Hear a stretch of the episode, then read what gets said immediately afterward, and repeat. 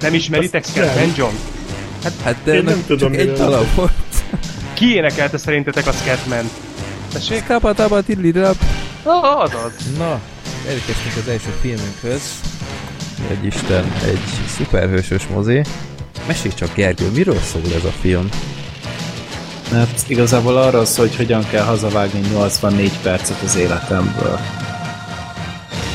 Filmbarátok. Podcast. Mondta Dani és Saci, és ezennel üdvözlünk benneteket, ez a 190. Filmbarátok podcast. Visszatértünk, Sorter nincs itt, de itt van cserébe a testvére. Ismételten Black Sheep már sokan hiányoltak, Sziasztok, nem kell megijedni, nincs semmi gond, itt vagyok. Élek. és itt van még Gergő. Sziasztok! és én harmadiknak Freddy, sziasztok! Na, hát egy, egy furcsa helyzet állt elő, mert uh, ugyebár legutóbb a, a pamkutyás adást uh, publikáltuk uh, május elején, de közben már kész van egy másik podcast, Hajdu Szabolcsal készítettünk egy tök jó kis podcastet, Viszont uh, azt még csak júniusban fogjátok meghallani, mert nem akartunk két vendéges adást egymás után, úgyhogy legyen egy klasszikus filmkibeszélős, de ezt várhatjátok akkor június első hetében. Azt is publikálom majd. Két és fél órás lett, nagyon informatív, úgyhogy szerintem tök jó sikerült. A Black Ship-el voltam ott. Úgyhogy, És ö, nézzétek meg előtte a Békeidő című filmjét. így van, így van. A Vi- Vimeo-n megtaláltuk a Békeidő című filmet, úgy a legjobb a kibeszélő, hogyha tisztában vagytok azzal a filmmel, meg az Ernelláikkal, leginkább erről a két filmről beszéltünk, de más filmje is azért szóba került, úgyhogy ez lesz majd júniusban, de még mielőtt ennyire előre megyünk, még beszéljünk kicsit arról, hogy mi volt itt még májusban a csatornánkon, mert azért hiába volt számozott adás viszonylag régen, itt azért nem tétlenkedtünk. A Gáborral például, én készítettem egy audio kommentárt a Sona Bárány mozifilmhez, ugyebár ez egy nagy kedvenc kettőnknek, úgyhogy ezt megtaláljátok a Youtube-on, és hát aki még esetleg tényleg ma annyit pofászunk erről a filmről, hogy ez egy kiváló alkalom, őt nem is beszélnek benne, tehát első megnézésre is ideális. Illetve Gergő, te készítettél egy express a Brooklyn Nine-Nine-hoz, Igen. 99, eh, aminek egyébként marha jó magyar címe van, én nem is tudtam ezt. Fantasztikus amúgy. Tehát ez a, ez a nem százas körzet, ez egy zseniális ötlet szerintem. Igen.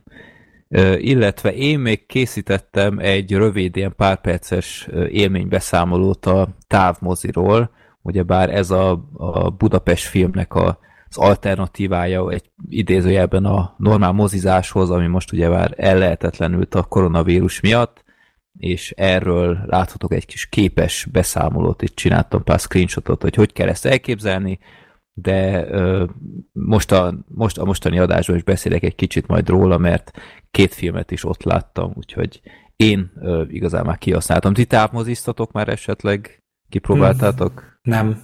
Nem, én akartam, de, de az a baj, hogy mostanában az, hogy én fix időpontban megnézek egy filmet, ez így teljesen elképzelhetetlen volt így az Mhm. utóbbi pár hétben.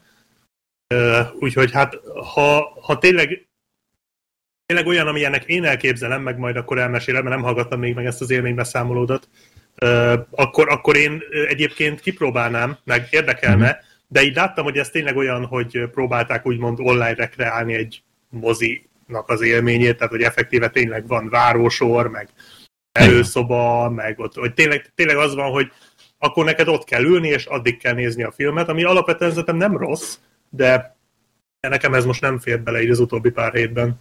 Hát nem minden szempontból praktikus, de ugyanakkor, ezt mondtam is a, a kis élménybeszámolomban, annyiban tényleg visszaadja a mozi hangulatát, hogy van egy időpont, amire így egész nap Igen. rá vagy hangolódva. Aha. Hogy hú, oké, okay, ezt meg kell csinálnom, és utána este kilenctől ott lesz a film. És észrevettem magamon, hogy tényleg másképp álltam hozzá a, a naphoz, meg a filmnézéshez, hogy ott volt ez a idézőjelben kényszer, hogy most kell leülnöm, és tényleg egyszerűen valahogy jobban ráangolódtam, mint hogyha simán csak bemegyek az HBO Go-ba, és jó legyen ez, megnézem majd két részletben, ha álmos leszek, úgyhogy nekem egyébként tökre jó bevált, azt sajnálom, hogy sok filmet a kínálatból már láttam, vagy sok minden mondjuk nem érdekel onnan, de mindig lesem a kínálatot, hogy hát ha van valami, mert ez, én, én szerintem ez egy jó dolog, meg tényleg hát támogassuk a mozikat is, úgyhogy szerintem ez egy, ez egy klassz kis dolog, bár már hallottam plegykákat, hogy június közepén esetleg újraindulnak majd a mozik, de hát ezt, hogy meglátjuk. Nagyon élvezném, bár kíváncsi lennék, hogy mit vetítenek majd. Hát de... valószínűleg ugyanezeket, mint amiket most mondjuk a távmozi. Tehát így, ha, ha ez így volna, akkor annyira nem tolonganék én se. De hát igen, tehát ez nagyban függ attól, hogy a, az amerikai piac az mit ad, hogy tervezi újra a nyári szezon, stb. Igen, hát, hát ahogy írtam is Facebookon, hogy én igazából már csak az üres vásznat is szívesen nézném a moziba, és még mindig jobb lenne, mint a macskák, tehát az se lenne rossz. De jó, hát azért, azért igen, az lenne a jó, hogyha tényleg ez a nyári, nyári szezon elindulna, hát reméljük. Hát tudjuk, hogy vagy jelenleg ugye az a terv, hogy a tenet De azt nem. Az, az, az, az még ma van. Az, az jelenleg stabilan nem pár napja nyilatkozta a Warner, hogy igen, maradunk a július 10 6 vagy 7, most nem akarok baromságot mondani, de az lényeg, hogy júliusban az lesz az első ilyen nagyobb premier. Oké, okay, persze olvastam, hogy valami Russell Crowe filmet is beterveztek már mm-hmm. július legelejére, meg valami másik film is jön a Tenettel egy nappal, de... Az nagyon pervers, ha én azt jobban várom, mint a Tenetet. Hát, én ezt nem, szerint, nem biztos, szerint... hogy adásba kimondtam volna. Így van, tehát ez szerintem jobb lett volna, ha megtartod magadnak, ah. és de igen, tehát hogy a Tenetten fog múlni minden, hogyha az nem fog az bevonzani elég embert, akkor valószínűleg más filmek se nagyon fognak jönni mostanában.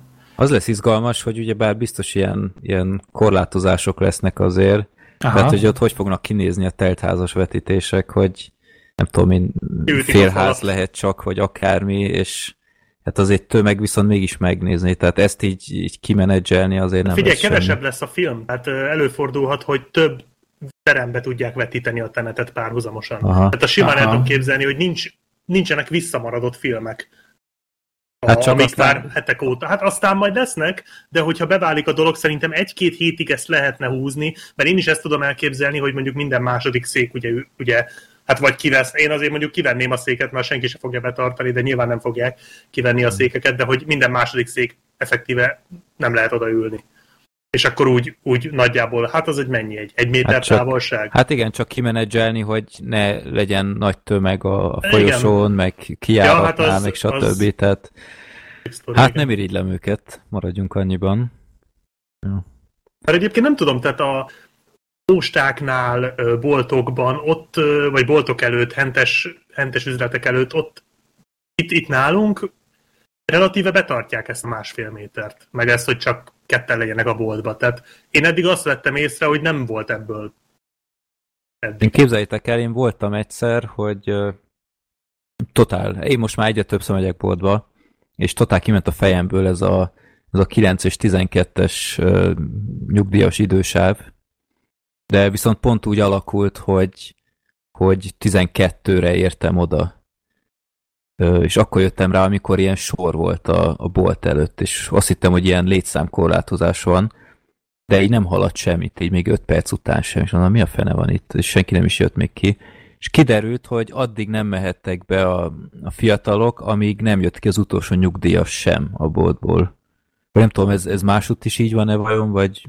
Így de... van, így van. Áll. Én uh-huh. is mhm. láttam ilyet a kisboltnál, így én nem álltam be olyankor sorba, mert Azért nem megyek oda, hogy várjak, hogy itt 11.50 akkor tényleg később indulok el, de nagyon sokszor láttam azt, hogy ott álltak az emberek, és várták a delet. És akkor el, elütötte hogy a delet az óra, és akkor még ki kellett jönni a, a, az idősnek, és akkor utána tudtak bevonulni a, uh-huh. a 65 alattiak. És mi van akkor, ha ha 8.58-kor még ott vagyok a kasszánál, és akkor Ó, el, el tudom képzelni, hogy Tíz nyugdíjas áll a bolt előtt. Én hát azok megvernek. Ja, ja, ez 858 kommentemben a kisboltba csak egy szeret csokit akartam venni, de én sem néztem az órát, tehát így nem, tehát, ugye, mentem, útba voltam valahova, és így eszembe jutott, hogy basszus, kéne enni valamit, és így szólt a csaj, hogy hogy hát 858, gyors, reméli, hogy nem nagy bevásárlás, utána nem szolgálhat ki. Mondtam neki, hogy más nem, akkor kimegyek, és majd kidobja a cuccokat, én meg bedobom a pénzt. Tehát elintézzük. Úgyhogy Hát so, sok, néz, sok helyen ki van írva ez, hogy kiszolgálás az csak bent a pultnál, az ajtóban nem. Tehát, hogy mit oda mész Cisco, és akkor elfelejtett, hogy, erre. hogy mit hogy a kenyeret hozz már ki nekem ide, és akkor odaadom neked a pénzt, olyan nincsen. Egy csomó helyre ez ki van írva, itt Én még is. ilyet nem láttam, de Ah. ah, hogy nem csak nekem jutott ez a Hát, ja, tehát így, így ilyen is van. Tényleg ezt a dohányboltnál, meg még egy, egy pékségnél is láttam. Mert biztos próbálkoztak az emberek, de hát, hogy, hogy egy karnyújtásnyira van csak az ajtó, de hát, hogy ezzel nem szórakozunk.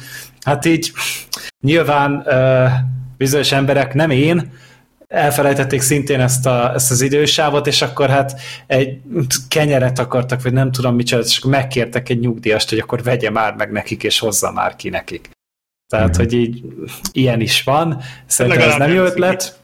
Hát legalább, de ja, hát tudod, mint, a, mint amikor még tini volt az ember, hogy na, akkor egy, egy sört, vagy valamit, Igen. vagy, vagy a tizé kísérletezett a dohányzás, és akkor hát nyilván megkérted az idősebbet, a felnőtteket, hogy vegyenek már neked, mert neked nem adják ki. Most Vagy ez a rendszer jött vissza. Egy, a South Park mozifilmnél így, így szereztem csak egyet, hogy egy 18 éves megkértem. Igen. Ja, ja, ja. De várja, a filmben is volt egy ilyen jelenet, ne? Hát akkor Hogy egy csöves mondom, mi a ez? ja, vicces volt.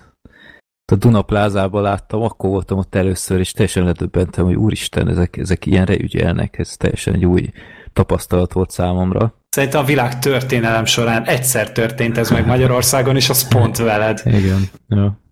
Ráadásul nem tudom, hogy ilyen, ilyen pár hét hiányzott csak, vagy, vagy hónap, hogy 18 legyek, nem? Mindegy. Jó.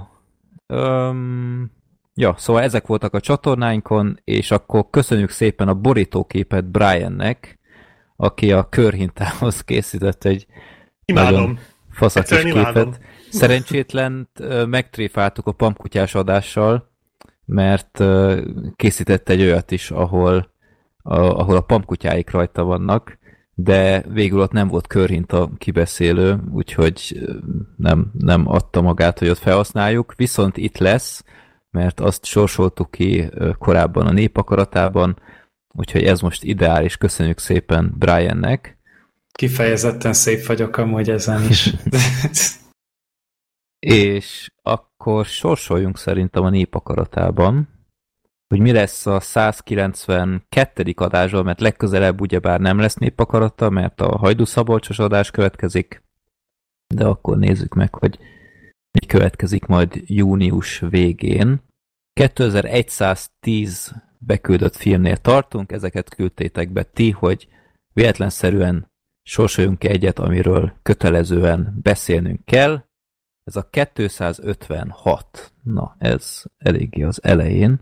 Minél előrébb megyünk, annál nagyobb az esély, hogy valami híres film. Ó, oh, oh, oh, oh. hát nem tudom, erről kell beszélnünk. A Peti hallgatónk küldte be az erőszakikat in Bruges. Persze, persze. Beszéljünk róla. Én ezt Nem már róla? beszéltünk erről már? Nem. Egyébként. Nem. Nem, Akkor nem. tökéletes. Le, legyen róla szó. Én amúgy egy másfél hónapja láttam. Így e- ez volt az első közös filmünk amúgy a, a barátnőmmel. És hát gondoltam, akkor már vala, valami, valami jelentőset kell látnia. Az Úgyhogy. igazán betegeket azt meg később, amikor már elmélyült egy kicsit a kapcsolat. Én is így Igen. csináltam. ja, majd egyszer a macskákat megnézzük. Így, azt, még, azt még nem mertem megmutatni. De ja, ez... Mert, mert, mert tudod, várok a Butthole versionre. Ja, igen, hát, hát, hát, ha kiengedik azt is most már így ebben a nagy őrületben, úgyhogy bármi történhet. Jó, hát akkor in Bruges. Bár nem tudom, erről tudunk még bármit mondani, amit még senki nem mondott el, vagy... Bár, persze, hogy mennyire szeretjük, azt nem lehet szerintem elégszer mondani, hogy ez egy mennyire királyfilm. Egyébként tényleg nem beszéltünk róla, én... Nem, Én azt nem. hittem, hogy- Hát ugye a hét pszichopata az volt, ugye az, Mhm. az is az első filmek között volt, amikkel én jöttem ide a filmbarátokba. Ugye Igen. abban volt az Argo, a hét pszichopata, meg a Skyfall. Uh-huh. És akkor, és akkor nyilván az, akkor így már ez ott volt előéletnek, az Imbrüzs, meg ugye én azóta jártam Brüsszben is, Igen. úgyhogy Na, akkor mesélhetsz. majd mesélek, ja. Jó. Jó. Hát oké, okay. nem, nem lesz a legizgalmasabb film kibeszélő, de hát beszéljünk akkor erről Esetleg a hívjunk meg filmről. valakit, aki utálja, ha van ilyen. Akkor Én azzal nem akarok beszélni. mi ez elzárkózó vagy? Hát igen, Kize- kirekesztő Kirekesztő, vagyok. azaz, igen, kirekesztő. Hát igen, tehát, hogy ők így kirekeszik magukat egy jó filmből, akkor én meg kirekeztem őket egy jó kibeszélőből is, mert úgy tűnik, hogy nem igényli ezeket. Pff, Most direkt megnézem, hány pontot adtam, hogy felbosszantsam esetleg a Gergőt. biztos nyolcat adtál rá. Hat, de javítsuk hat és fél. Na várj, nem, hatot nem hiszem. Nyolc. Na, mondtam, hogy nyolcat. Ja, az, az jó. Az még belefér. A, az még nem, nem blaszfémia. 7,9-en áll, úgyhogy feljebb vittem a... Igen. Itt nálam Átlagot. kilenc, úgyhogy Na, nálam tízes, úgyhogy... Ha, akkor én vagyok a fika gép. Ja. Még kell lehúzni minden filmet. Ez az. Hülyeség. mindenbe belekötsz. Itt is volt egy mosókonyha, mi? Pince. Bocsánat. Ezt Nem, majd kérném kivágni ezt a részt, jó? Mert ez azért így valahol csodálatos volt. Jó, Igen, akkor igazad van, pince volt, és el volt ázva. És kinézi újra addig? Én megnézem újra. Én is megnézem újra. Én másfél hónapja láttam, úgyhogy szerintem nem, de Meg ez, ez, lehet. rövid film, nem? Ez, ez Ja nem, 147. 117 Az ja, rövid. vagy 107 fél Azt perc. hittem rövidebb. Nem sok. Irishman Jó. korában élünk, hát nem ne viccelj. Ez a Hát film, ez ahol két Irishman. Igen. Teljesen ledöbbentem, hogy a, ebbe a, a kisnövésű ember nem a, a Dinklage volt. Én teljesen meg voltam győződve később, hogy ez ő aztán rohadtul nem. Nem, hát... Vannak ö, más kis növések. Igen, hát ezek szerint. Hát ezt a, ezt a színészt én több helyen is láttam korábban, Tudom, aki én is ismerem a szerepelt. arcról, de valahogy itt, itt teljesen meg voltam győződve, hogy ez ő. Ja. Jó, akkor Jézusom, mi ez a... Nézem a filmnek az oldalát, és a... van egy kép a Colin Farrell-ről, meg a Mary-Kate Olsenről, és hát egyik borzasztóbban néz ki, mint a másik. Hát, Jézusom, ez ilyen, ez ilyen, ilyen crackfüggőség. Na jó, oké, hagyjuk, ezt ki is nyomom. Na, akkor uh, villámkérdések. Itt a, a három villámkérdésből kettőt választunk ki végül, amit a hallgatók küldtek be, mert a Gergő szóval akart tenni egy témát, amihez még nem küldtek kérdést, de biztos, hogy sorra került volna, úgyhogy kicsit csalunk. Gergő, miről, miről szerettél volna beszélni velünk pontosan? Milyen aktuális témáról? Hát tényleg eléggé aktuális, mert az múlt héten ö, robbant ugye a dolog, hogy, ö, hogy a Justice League, ami ugye 2018-ban lett talán bemutatva, Nem, ez vagy korábbi, az 17-ben 17-ben, volt. 17-ben, és hát ugye beszélgettünk is róla itt a podcastben, ugye minden, vagy Black Sheep-el ugyanaz a véleményen voltunk, hogy ez egy nagyon-nagyon rossz film, de rémesen szórakoztató. Igen, én egyébként a mai napig azt gondolom, hogy amúgy baromi szórakoztató, és ha nem lenne ilyen kókányul megcsinálva, akkor szerintem tök élvezhető lenne. Igen, és ugye már akkor is beszélgettünk a készítési körülményekről, hogy ugye a bemutató előtt egy olyan jó fél évvel a Zack Snyder-t, ugye, aki ennek így az egésznek a, a közepén volt, ugye az acélember óta, tehát ő rendezte az acélembert, a Batman v Superman-t és a Justice League-et is.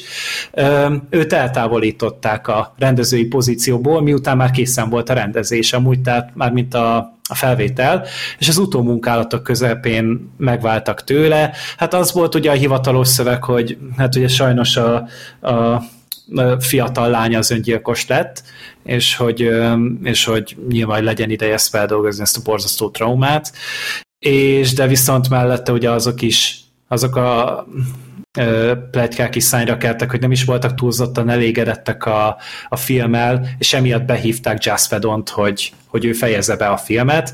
Hát nyilván újra forgatott valami 70 vagy 80 százalékot a filmből, a forgatókönyvet is átírták, sokkal viccesebbre, meg színesebbre vették, mert hát ugye azért tudjuk, hogy milyenek voltak ezek a Snyder filmek, tehát nagyon sötét volt mindenhol, mindenki nagyon szomorú volt, és mindenki nagyon-nagyon mély világfájdalommal gyötrődött a felszínen, és és végül is úgy döntöttek akkor a Warnernél, hogy akkor a Just Whedon ez így ezt az egészet újra fogja dolgozni fél év alatt, és iszonyatos mennyiségű munkával, meg hajtással végül kihoztak belőle egy kevesebb, mint két órás szuperhős csapatfilmet, és hát Hát ugye tényleg így kasszáknál se teljesített túl jól a film, tehát hogy szerintem alig-alig termett bevételt, vagy egyáltalán nem. Éppen, hogy kihozták nullára, de hát az egy ekkora produkciónál az már bukásnak minősült. Tehát De ez azért- volt a, a digitális bajuszos film? Igen, igen, igen, igen, igen ez volt az a Henry cavill film, ahol ugye a, a bajszát ugye nem lehetett levágni, mert szerződve volt a, a Mission Impossible-re,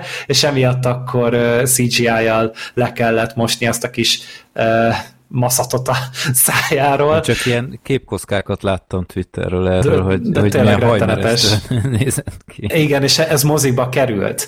Meg, meg, ugye ez volt az a film, amit én a szemütétem után először láttam moziban. Tehát így faszán kiégette a retinámat. Az egész. nézett ki a film, tehát rettenetesen nézett ki. A CGI az iszonyatos volt benne. Igen. Tehát egyébként ugye... a karakterek szerintem tökre működtek benne, meg ez a csapatdinamika is tök jó volt tehát egy, egy normális filmet megérdemeltek volna ezek a figurák szerintem. Igen, és, és hát végül is tényleg ugye még a rajongók se voltak túl elégedettek, de ugye azért így is volt egy pár fanatikus, akik égre földre imádták ezt a filmet, és volt egy másik réteg, aki pedig azt mondta, hogy hát, hogy ezt a Whedon baszta el. Tehát, hogy, hogy ez, egy, ez egy remek és fantasztikus film lett volna, hogyha nem basszál a Jazz Whedon, hanem a Zack Snyder be tudta volna fejezni, és hát így egy, egy nagyon-nagyon-nagyon kevés embert számláló csoport elkezdte egyre hangosabban kérlelni a világot, a stúdiót, a bárkit, aki meghallga, meghallgatta az imáikat, hogy készítsék el valahogy ezt a Snyder Cut-ot.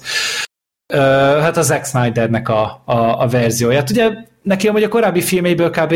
voltak, tehát hogy a Watchmenből is kiadott egy jelentőzői változatot, ami amúgy tényleg jobb volt szerintem, mint, a, mint az alapverzió. A Batman v Supermanből is készített egyet, ami hát egy két és fél órás filmből csinált egy három órás filmet. Ezt láttad amúgy? Én láttam, és, és amúgy... Tényleg jobb? Egy fokkal jobb amúgy. Tehát, hogy, hogy ugye már a Batman v Superman is egy elég nagy káosz volt, de hát egy fokkal talán értelmesebb a történetből sokkal több minden kiderül, tehát hogy nem egy olyan össze-vissza nyírbált valami, ahogy egy két, óra, két és fél órás filmnél még így is botránya úgy, de igen, nézhetőbb a Batman v Superman, és emiatt ugye azt akarták az emberek, hogy, hogy valahogy hozzák nyilvánosság lesz a Snyder Cut-ot.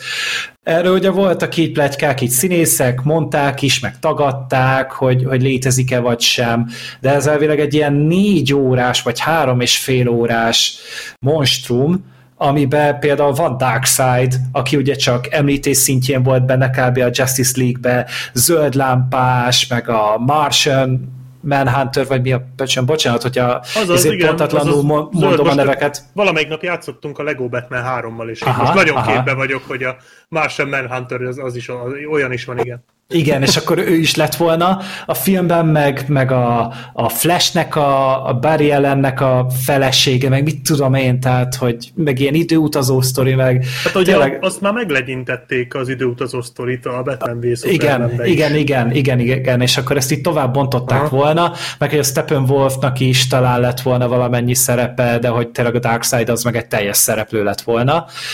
És és hogy ehhez elvileg vannak felvételek. Tehát, hogy a filmet elvileg már csak meg kéne vágni, utómunkázni, hangkeverni, CGI-t készíteni kellene hozzá, és erre most, múlt héten rábólintott a Warner, hogy ugye nekik is elindul a, a streaming szolgáltatójuk az HBO Max, és ez ott lesz egy exkluzív tartalom, hogy csak ott elérhető lesz a Justice League Zack Snyder Cut, vagy Zack Snyder's Justice League, most nem tudom pontosan, hogy mi volt a neve, de hogy ott fogják ezt publikálni, ez a három és fél, négy órás film, vagy esetleg minisorozat formátumban, hogy itt szétvágják mondjuk négy vagy öt részre, és akkor, hogy legalább két hónapra elő kelljen fizetni az embereknek, hogyha meg akarják ezt nézni.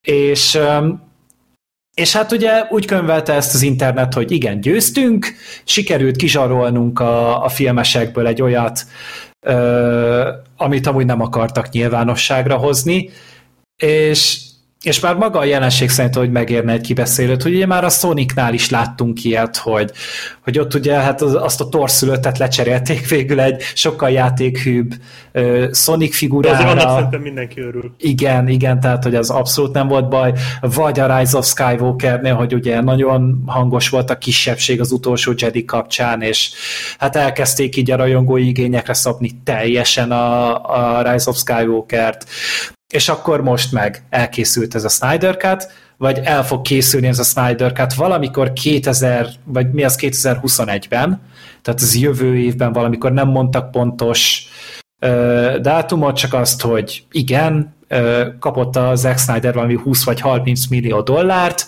forgatnia nem szabad, tehát a kamera elé nem fog állni senki sem, nem fognak díszletet építeni, egyedül még az utószinkron az, ami beleférhet. Esetleg, hogy, hogy a színészek beállnak a stúdióba, és akkor elmondanak egy pár mondatot, amit majd megpróbálnak úgy vágni, hogy éppen elássuk, hogy nem úgy mozog a szájuk. És itt oldozgatni, fordozgatni fognak nekünk egy, egy filmet, ami sokkal sötétebb hangvételű, és sokkal hosszabb lesz. Um, itt nyilván felmerül a kérdés, hogy, hogy van erre szükség. Mert azért azt figyelembe kell venni, hogy hogy nem véletlenül küldték el a Snyder-t, nem véletlenül hívták be a Jazz Whedon-t, és nem véletlenül adtak neki annyi pénzt, hogy forgassa újra a filmek a 80%-át. És lehetne mondani, hogy de hát, hogy a rendezői víziót azt tisztelni kell. Ezt a rendezői víziót azért mi láttuk a, a Man of Steel-ben, meg a Batman v Superman-ben.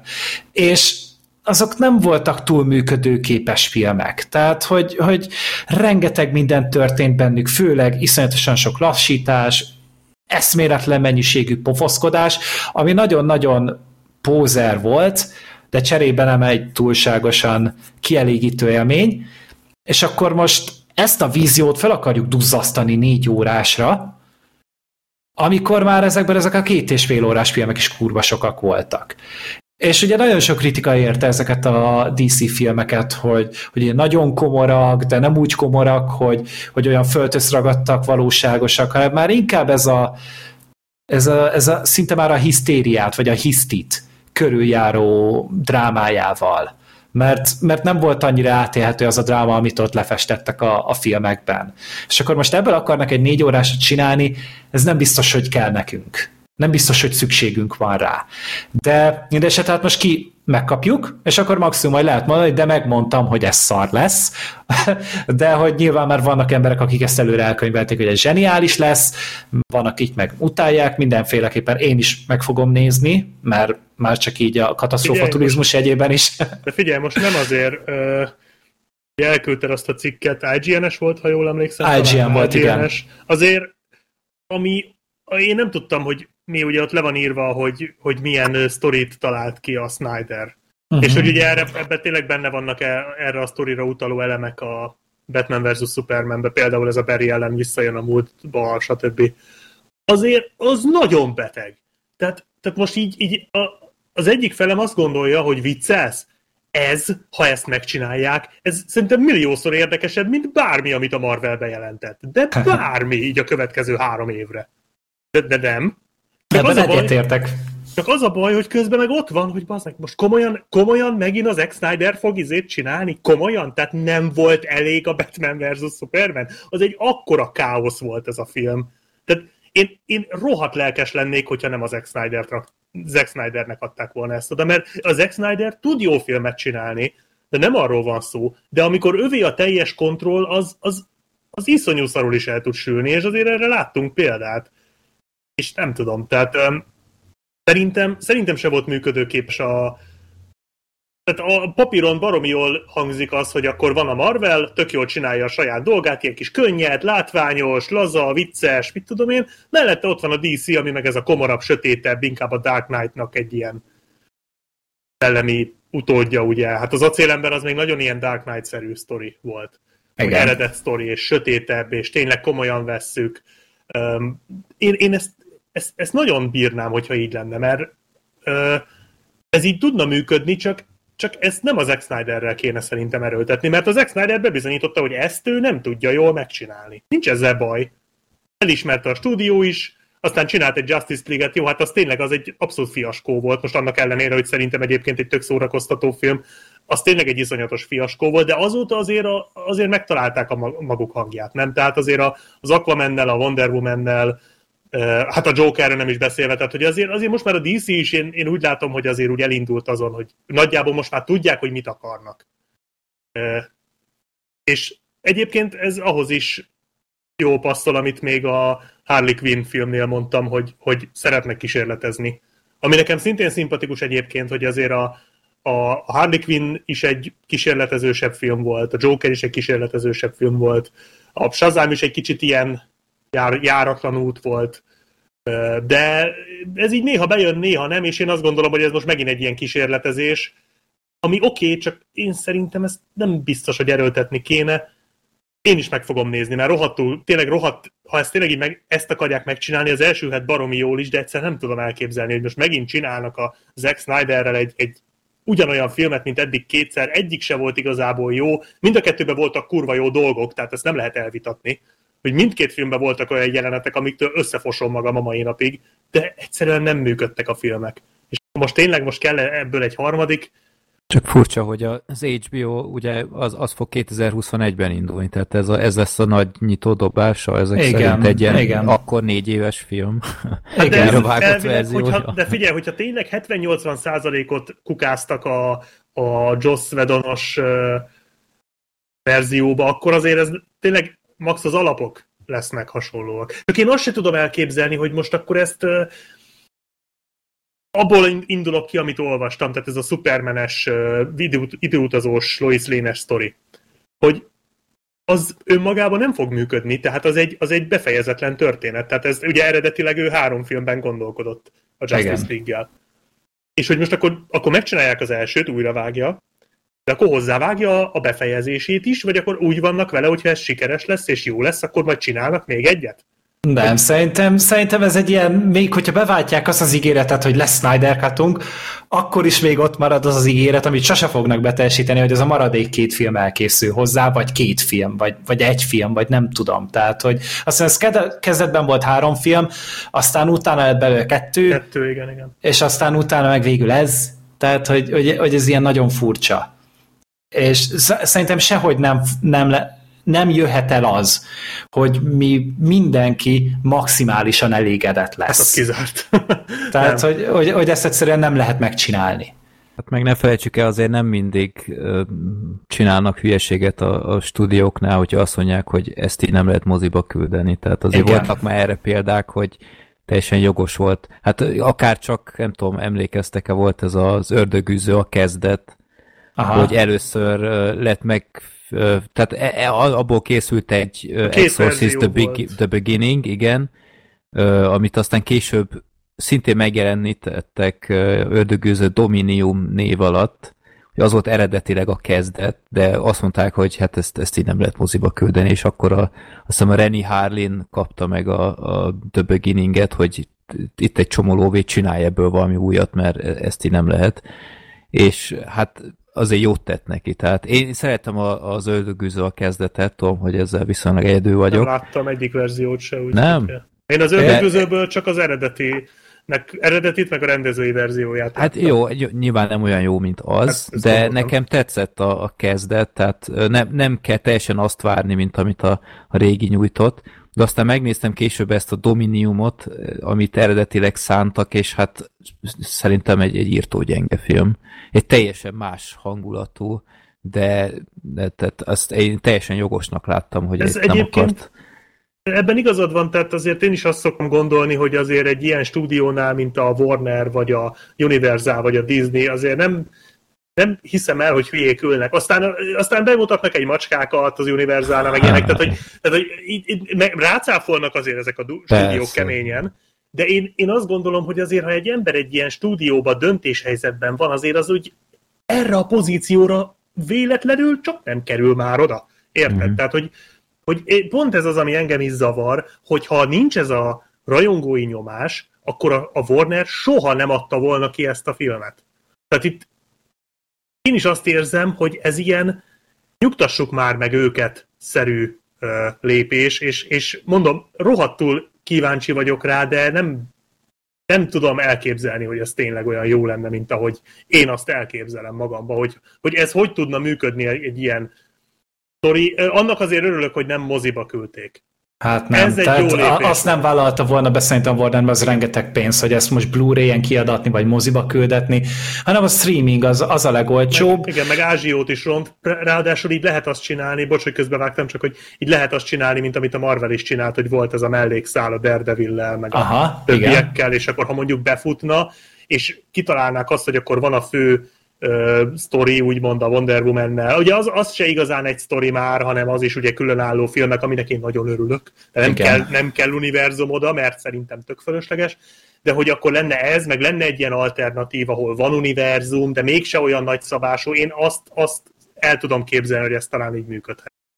Hát meg amúgy most ezzel, hogy ez a film megint ugye elkészül, akkor megint a köztudatban fognak hozni egy halott moziverzumot, mert ugye már erre hát igen, teljesen lehetett a, a Warner, hogy, hogy egy film, hogy valami közös filmet kanyarítson, akkor a, amíg most futó karakterek, ugye az Aquaman, meg a Wonder Woman, meg a... Meg majd lesz most Batman, de szerintem az nem ide. Hát tehát a, az nem a lesz Pattinson ilyen. is már külön lesz. Igen. Tehát, hogy, hogy hát nyilván ez elég tudathasadás lenne, úgy, hogy így a, a Ben Affleck helyett beugrana a nagyon fiatal Pattinson, aki tényleg 20 évvel van mögötte, és akkor így hát, hirtelen így császia.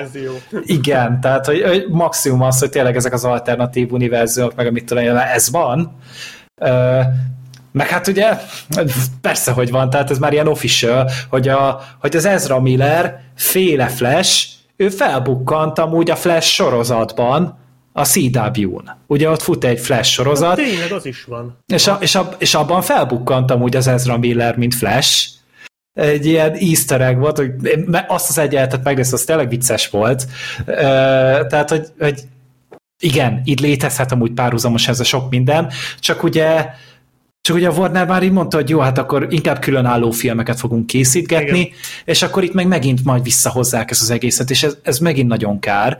Tehát, hogy ez egy ilyen, fogjuk fel úgy, mint egy ilyen egyetemi projekt, egy ilyen kísérlet, hogy akkor, hogy megnézzük, hogy mi lesz belőle, és hogyha bejön, akkor megjöhet a David Ayer cut a Suicide Squadból, bár szerintem az menthetetlen, tehát, hogy az, a nagyon kár én, lenne. Én nem értek egyet, szerintem a, a, a Suicide Squadból hamarabb megnéznék egy David Ayer cutot. Tehát Igen? az, hogyha kiszedik azt a azt a humbalumbázó varázslónőt a végéről, és tényleg a Joker lesz a főgonosz, szerintem az egy, az egy tök jó kis film lehet. Aha, aha. Hát azt, azt én, én, én azt megnézném. Hamarabb, mint ezt a Snyderes borzalmat. Hát, hát bocsánat, lehet, hogy nem lesz borzalmas, de, de egyelőre én, én nekem azért... Iz, izgalmasabb a David Ayer féle Suicide Squad. Nekem mert, jobban, úgy, mert ugye azt a filmet elvileg ugye pont valami trailervágók rakták össze, tehát nem is egy ilyen filmes vágó, meg nem is az Ayerék, hanem, hanem valami ilyen kis izé, garázs marketing banda. hogy mégiscsak hülyék jönnek a Warner-nél. ilyen fasságot hallott. Hát de tényleg. Mekkora tehát... lehetett ott a káosz? Mennyit, mennyi nyugtatót szedhetett ott a főnökség, meg mindenki basszus? Hát elvileg ugye az volt, hogy, hogy ugye két vágás készült a filmből, ugye volt egy az IRA, meg ugye volt egy, amit azok az arcok csináltak, akik azt a fantasztikus Suicide Squad trailert összerakták a Bohém Rhapsódiával, hm. és akkor vég, levetítették ugye mind a kettőt a tesztközönségnek, és hát ugye a, a, jobban tetszett az embereknek a, a trailer vágósoké, mint az IR féle. És amiatt adták rá. Én nem tudom, hogy, hogy az milyen lehet. Én az IR félét én úgy képzelem el, mint a, a mi volt az a Jake Gyllenhaalos filmje? Az End of Watch? Igen. Mint az End of Watch, csak egy ilyen uh, szuperhős, idézőjel szuperhős csapattal, és a Joker akarja tőlük elszedni a, a Harley Quinn-t. Tehát én, a én tehát, hát figyelj, ha megnézed azt az előzetest, akkor ott, ott úgy tűnt, hogy erről fog szólni a film. Tehát nekem nagyon sokáig úgy volt, hogy itt, tehát itt ez, ez lesz, és nem lesz aha, benne aha. szupergonoszok, meg, meg épületeket ledöntő zombi járványok, meg mit tudom én, aztán, aztán, tény, aztán mégis. Meg ott is, tehát az is, ott is voltak rohadt jó dolgok abban a filmben, tehát az egy piszok szarfilm, amiben van pár nagyon-nagyon jó karakter és jelenet, tehát én mondjuk azt, azt is adnám, de akkor ezek szerint lehet, hogy akkor ott is egy újravágás kéne, és nem az eredeti. Hát, ja, tehát most így az Ayer mondta, hogy igen, nem rajta múlik, de megcsinálná szívesen. De hát akkor tényleg itt elindulhat, hogy akkor a, a Phil Lordéknak a szóló movie-ját szeretnénk látni. Szeretnénk a halálhajónak a, a halálhajó rendezői ennek a Bohém Rhapsódiáját. Ó, igen. Ó, igen, ó, igen, ó, igen, azt is. Vagy a, á, várja, hol volt még hogy elküldték a rendezőt? Ja, az Edgar Wright féle ant A hangját, is. igen. Azt megnézném, basszus. Azt szerintem is. menjünk tovább a második kérdésre, mert az is hasonlóan apró franchise, mint az előző. Ja, ja. Brian küldte be a kérdés, ez is egy aktuális tematika, hogy mi a véleményetek arról, hogy Taika Waititi fogja írni és rendezni az új Star Wars filmet, jelenlegi tendenciák alapján szerintetek lehet belőle egy jó film? Egyébként itt most lehet, hogy én adtam már fel a Star Wars témát, nem úgy volt, hogy Ryan Johnson kap egy új trilógiát, vagy ezt már megint... Hát mondanak mindent, ugye az volt a legelső bejelentés, hogy lesz egy Ryan Johnson féle, és a Johnson mindig mondja, hogy igen, igen, dolgozgatok rajta, de ugye közben bejelentették, hogy a, a Kevin Feige is csinál egyet, ugye a Marvelnek az atya úristene, akkor ugye leszerződtették a Taika Waititi-t is, hogy csináljon valamit, akkor ugye voltak a, a trónok harcások is, bár ők ugye leléptek, mm. és, és nem tudni, hogy most azzal kezdenek-e valamit. Tehát ugye kb. most ilyen három Star Wars projekt is fut, plusz ugye a sorozatok, az Obi-Wan sorozat, meg a Cassian Andor sorozat, meg a tököm hát tudja meg a Mandalorian még. Ja, hát a második meg a... évada, ugye. Az, az egyetlen, ami talán tényleg jön is. Az az egyetlen, ami fixen jön októberben, és most hát a Waititi, hát gondolom most megnézik, hogy mit tud írni, hogy milyen forgatókönyvvel tud előállni, és hogy tetszik nekik, akkor igent mondanak rá, de, de hát nyilván a, egy pár éve megkérdezték a Taika waititi hogy, hogy, ő, hogy mi lenne, hogyha ő Star Wars filmet készítene, és akkor azt mondta, hogy egy héten belül kirúgnának. és Egyébként... akkor... Ja, igen, bocs, fejezd be. Ja, csak ennyi, hogy ő ezt nyilatkozta. Nyilván persze jöjjön, mert én nagyon bírom a filmjeit, meg ő tud egyszerre nagyon komoly lenni, meg nagyon vicces lenni, meg így a jó franchise, vagy franchise-t is így egy kicsit fel tudott rázni, ugye a Ragnarökkel, úgyhogy én, én maximálisan támogatom, bármit is csinál az ember, de lehet, hogy annak jobban örülnék, hogyha továbbra is a kis saját projektjeit csinálgatná, és nem feltétlenül Star Wars meg ilyeneket. Bár ugye már láttuk, hogy mit csinál a Star wars a Mandalorian első évadának az utolsó epizódját is ő rendezte, és elég white is voltam, úgy. Tehát ott is voltak ilyen nagyon abszurd vicces jelenetek. Igen, csak mondjuk én a Star Wars-ban most nem nem szívesen látnék abszurd vicces jeleneteket, tehát én most már örülnék, hogyha valaki komolyan venné ezt, ezt a Star Wars azután a szerencsétlenkedés után, amit így az utóbbi években csináltak vele. Úgyhogy én, én, én bírom a Tajka Vajtitit egyébként, de, de ne, nem, én nem vagyok benne biztos, hogy Star Wars kéne rendezni. Tehát a, nekem nem hiányzik a Star Wars univerzumból egy Thor Ragnarök szint. Aha. Én most jobban örülnék, hogyha valaki most így komolyan venné. Tehát, hogy, hogy csinálna egy valóban egy, amiben nincsenek ilyen, ilyen poénok, meg nem hülyéskedik el, meg nem forgatják ki, mint a Mandalorianban. Amúgy az egy tök jó epizód volt szerintem, és főleg az eleje, amikor ugye ott beszélgettek a rohamosztagosok.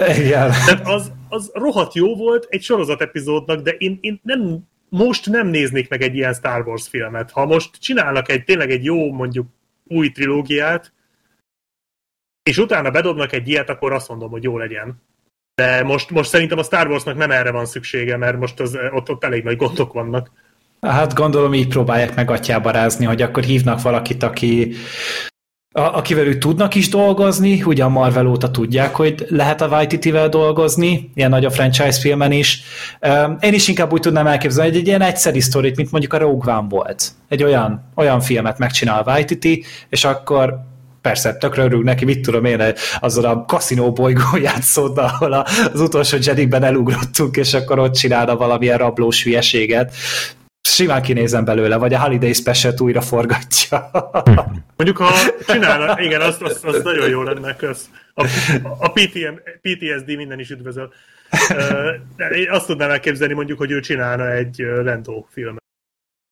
Az, az, az működhetne például, de tehát most úgy, kép, úgy képzelem ezt a sztorit, hogy mondjuk a Thor Ragnarök az így tökre működött így a tizen akárhanyadik Marvel filmként, de mondjuk az lett volna a harmadik Marvel film, akkor azért úgy sokan néztek volna, hogy most ez mi. Aha. Érted? Tehát szerintem ez most így nem nem, nem ez most... meg a tizedik Star Wars film lesz tulajdonképpen, Jó, vagy tizenkettedik. Csak most befejezték, tehát igazából az első lenne. Aha. Mert az első lenne, ami már nem erről a skywalker dologról szól. És hát én... most én, én kicsit félek attól, hogy a Taika Waititi nem venné eléggé olyan, de a Taika Waititi egy sokkal tehetségesebb ember, mint, az, mint én, és sokkal jobban tudja, tehát, tehát én nem bánom, ha rám cáfol. Én örülnék a legjobban. Uh-huh. Csak ne legyen szar. Csak ennyit kérem, hogy ne legyen szar. Én, én valahogy a Star Wars témát ezt nem, nem akarom már beleélni magam, tehát az új trilógia ez nekem akkora csalódás volt nem tudom, ahhoz, ahhoz már valami nagyon extrém ötletek kell, hogy előrukkoljanak, hogy én még egyet megnézzek moziba, bevallom őszintén. Tehát... Aha, Waititi nem hozott lázba? Annyira nem. Hmm. Inkább a téma az, ami tehát most egy, egy, egy Yoda filmet, vagy én nem tudom, tehát obi van tematika, ez, ez engem nem hoz már le. Akkor már legyen tényleg egy, egy rohamosztagosnak egy napja, vagy, vagy róla szóljon. Egy ilyen munkahelyi izé, komédia vagy dráma, hogy így ez szegény rohamosztagos izé szeretne vicc. előlépni, és nem tud. Az a vicc, hogy a Mandalorian epizódnak az eleje az ez. Igen. Hát az konkrétan ez, és az Aha. tényleg nagyon-nagyon jó. De igen, egy, egy barátomnak van ez a rögeszméje, hogy, hogy James Cameronnak kellene Star Wars filmet rendeznie, és így mindig, mindig, mind, mindig bólogatok, hogy igen, egyébként ebbe, ebbe rohadtul van valami.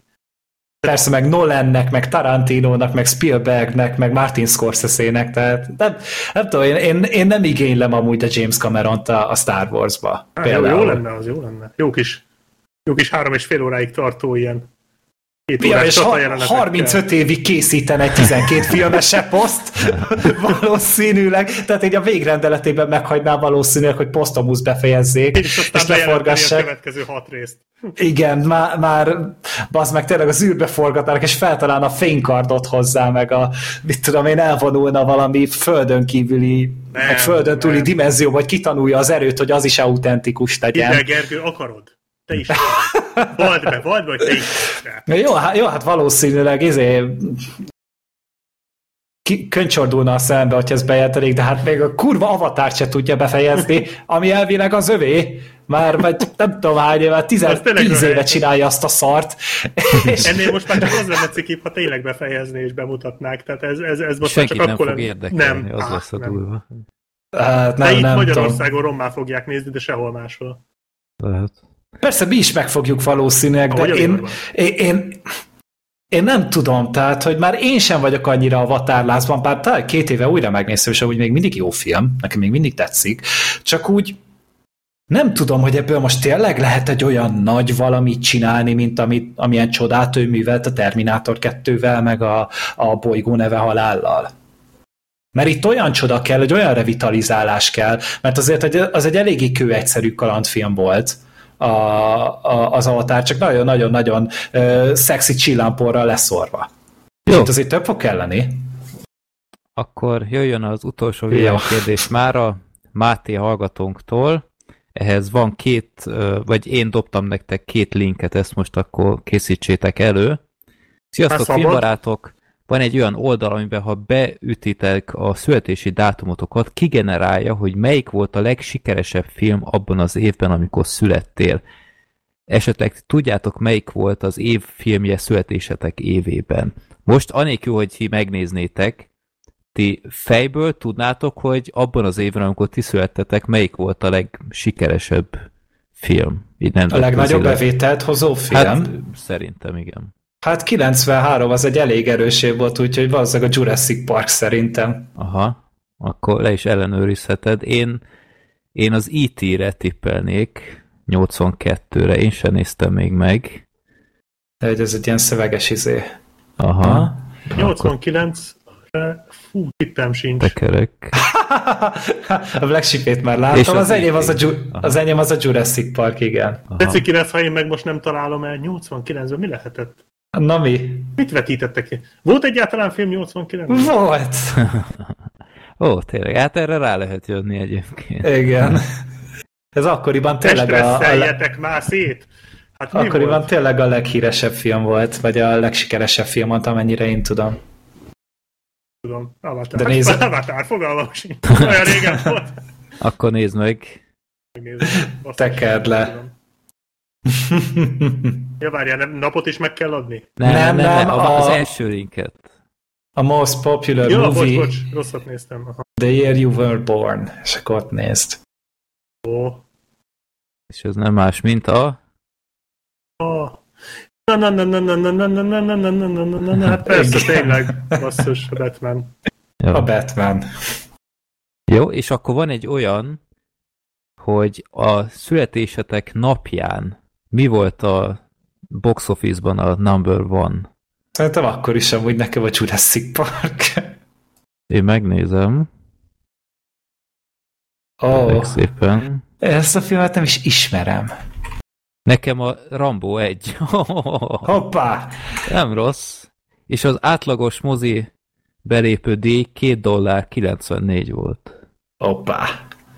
Hm. Az enyém úgy nézett ki, hogy a mozi egy az 4 dollár 14 volt, és a hát a Bűvölet című film volt, ami Aaron Sorkin forgatókönyvéből készült, főszereplő Alec Baldwin, Nicole Kidman, Bill Pullman. Hmm. Ez most nekem sem mond semmit. Nekem sem. Malice a, a címe. Angolul meg Bűvölet. Egy. Hát azért, hogy elvileg egy házaspár gyereket akar, és aztán megbüntik a nőt, és aztán utána meg fura dolgok lesznek. Ja. Yeah. Oké. Okay. Black Sheep. A The Burbs, ez a több a soknál, azt hiszem az volt a magyar címe. Ez a Tom Hanks-es, amikor a szomszédok ilyen furák. Ja, ez, a, ez a Burbs, ami, ami sok, ami sok, az sok, vagy valami ilyesmi? Az az, igen, ami sok, az sok. Burbs. Most küldték azt hiszem népakaratába. Onnan tudom. Láttam is, de... Aha. Sőt, konkrétan ez az utolsó, amit beküldtek. Oh, na ami sokkal... Hú, azt, azt sose láttam annak a filmnek a végét, szerintem pedig annyira izgalmas, hogy mi a fene van ott. Hét És még egy Tom Hanks film. Hét pontot adtam rá, elvileg, elvileg szerettem, de semmire nem emlékszem. Hát, srácok. Megnézzük következő adást? Hát, miért ne? Hát most Tom Hanks-eteket tartunk. Hát. Jó. Én benne vagyok. Nézzük meg. Az Gergő láttad? Tudod, mi ez a hm. film? Ami sokkal sokkot? Aha. Hát, hogyha láttam is, tudod, akkor így az agyam eltemette. Tehát lehet, hogyha leülnék, akkor így felismernék be a jeleneteket, de ó, oh, Carrie Fisher. De megnézhetjük amúgy, persze, persze. Jó. Joe Dante rendezte. Hmm. Oké. Okay. Jó. Na, akkor ezeket a linkeket megtaláljátok a csatolmányoknál. Jó pofa kis keresgélés. Itt van van uh, ilyen number one song, ami akkor volt, meg ilyenek. Lehet itt játszadozni. 1995, az jó szar év lehetett, a Batman Forever volt a legnagyobb, legnagyobb nyertese az évnek. Hát Nincs. nem olyan rossz film az. Hát jó, hát utána megszépítette a Batman és Robin. Tehát ez tény. Hát az tény, ja. Bad Bimbo. Na, akkor következzenek a filmkibeszélők így egy jó óra után. Az első, igen, a nyomorultak. Ez már is egy olyan, amit a távmoziba láttam. Black Sheep, te láttad ezt, meg én, a Gergő, ő, ő még kivárt, megvárja a véleményünket ezek szerint. Hát Úgy... kaptam már ajánlót amúgy a testvéremtől, Aha. még nem néztem meg, de meggyőzhettek ti is.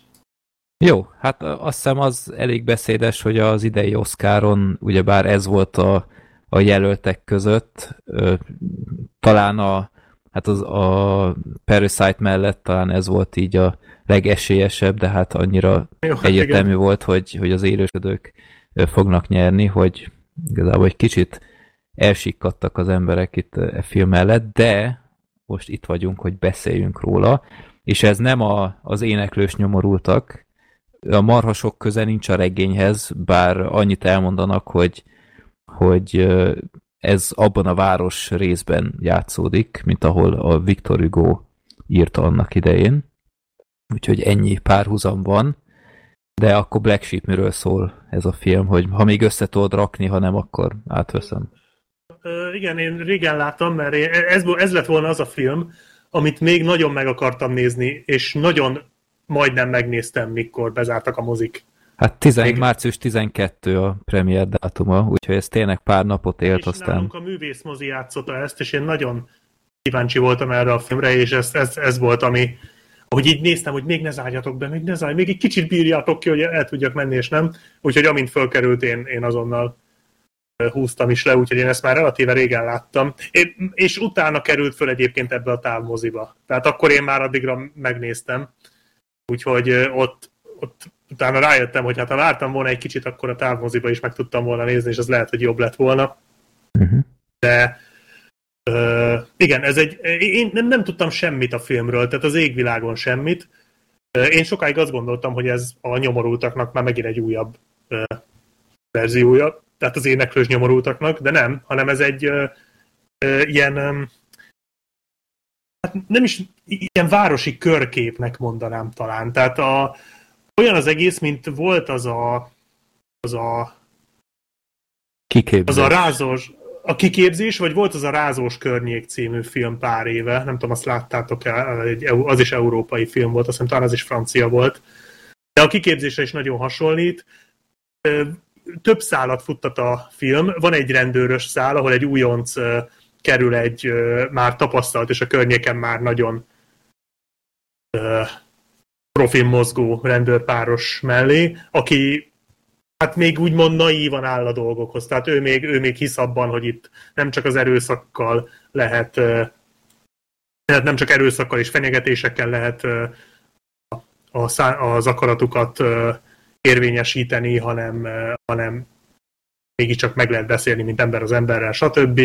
Ez kicsit a kiképzésre hasonlít ez a sztoriszál, de nem, nem odafut ki egyébként végül. Van egy kis gyerekekről szóló sztoriszál, akik egy drónnal mókolnak. Ott hogy is volt, hogy lefotóznak valakit, és nem, akkor... Hát, nem, Jó, úgy, tudom, úgy... tudom, igen, hogy le, ők egy drónnal lefotóznak valamit, amit nagyon nem lett volna szabad. Hát egy, egy rendőri túlkapást igen, igen. elkapnak, és akkor gyakorlatilag ebben megy át a történet, hogy a rendőrök próbálják igen, egy, megszerezni a, a felvételt. Ja. Igen, és, és mellé, hát igazából nagyon sok mellékszereplőt megismerünk, azt hiszem több ilyen fontos történetszál talán nincs is, mert mindenki más, aki szerepel, ott van az az étterem tulajdonos. Meg, hát, hát igen, azt, azt még mondjuk el azért, hogy ez egy ilyen párizsi, ö, ilyen elővárosban játszódik, tehát egy ilyen, tehát egy igazi gettóban, ezt ja. így el lehet mondani azért. Ö, és hát mindennaposak a, az ilyen bűnügyi történések, és ami a filmben így átjön, hogy ez az iszlamizálódás is, tehát, hogy ilyen Hát ne, az, az, tehát nem arra kell gondolni, hogy ilyen uh, iszlamista terroristák, vagy ilyesmik, de azért így próbálják a gyerekeket összefogni, ilyen imákra vinni, meg, meg stb. Tehát egy ilyen fegyelmi rendszert felépítenek, amiben, aminek következhet, követ, na, aminek köszönhetően a, például a drogbiznisz az kihalt. Tehát ez így be, be lett mutatva, hogy ö, tehát ott régen ilyen iszonyat drogos negyed volt, de amint megjelentek a, az ilyen muszlim emberek, akkor az úgy, azt úgy felszámolták, hogy ez így nem fért bele. Lett helyette mindenféle más, azért tetlegesség, meg, meg ilyen rablások, meg ilyesmik azért előfordulnak. Konkrétan a filmben egy iszonyat jó ilyen konfliktus helyzet volt, amikor ilyen roma cirkuszból ellopnak egy kis oroszlánt. Jó, igen, igen, tényleg. És itt eszkalálódik az egész aztán.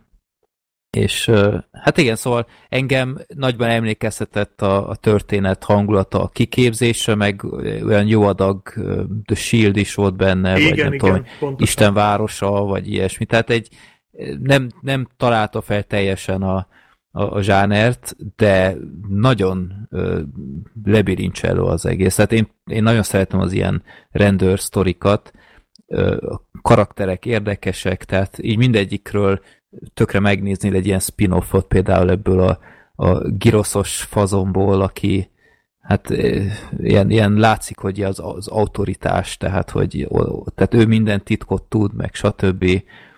Meg ez a, a rendőr tehát van ilyen rendőr egység, ahová bekerül ez az újonc, és ott van az, a főnök úgymond, az egy ilyen, hát elég undorító alak, az a fehér fazon, nem tudom, emlékszel Black hogyne, hogyne, igen.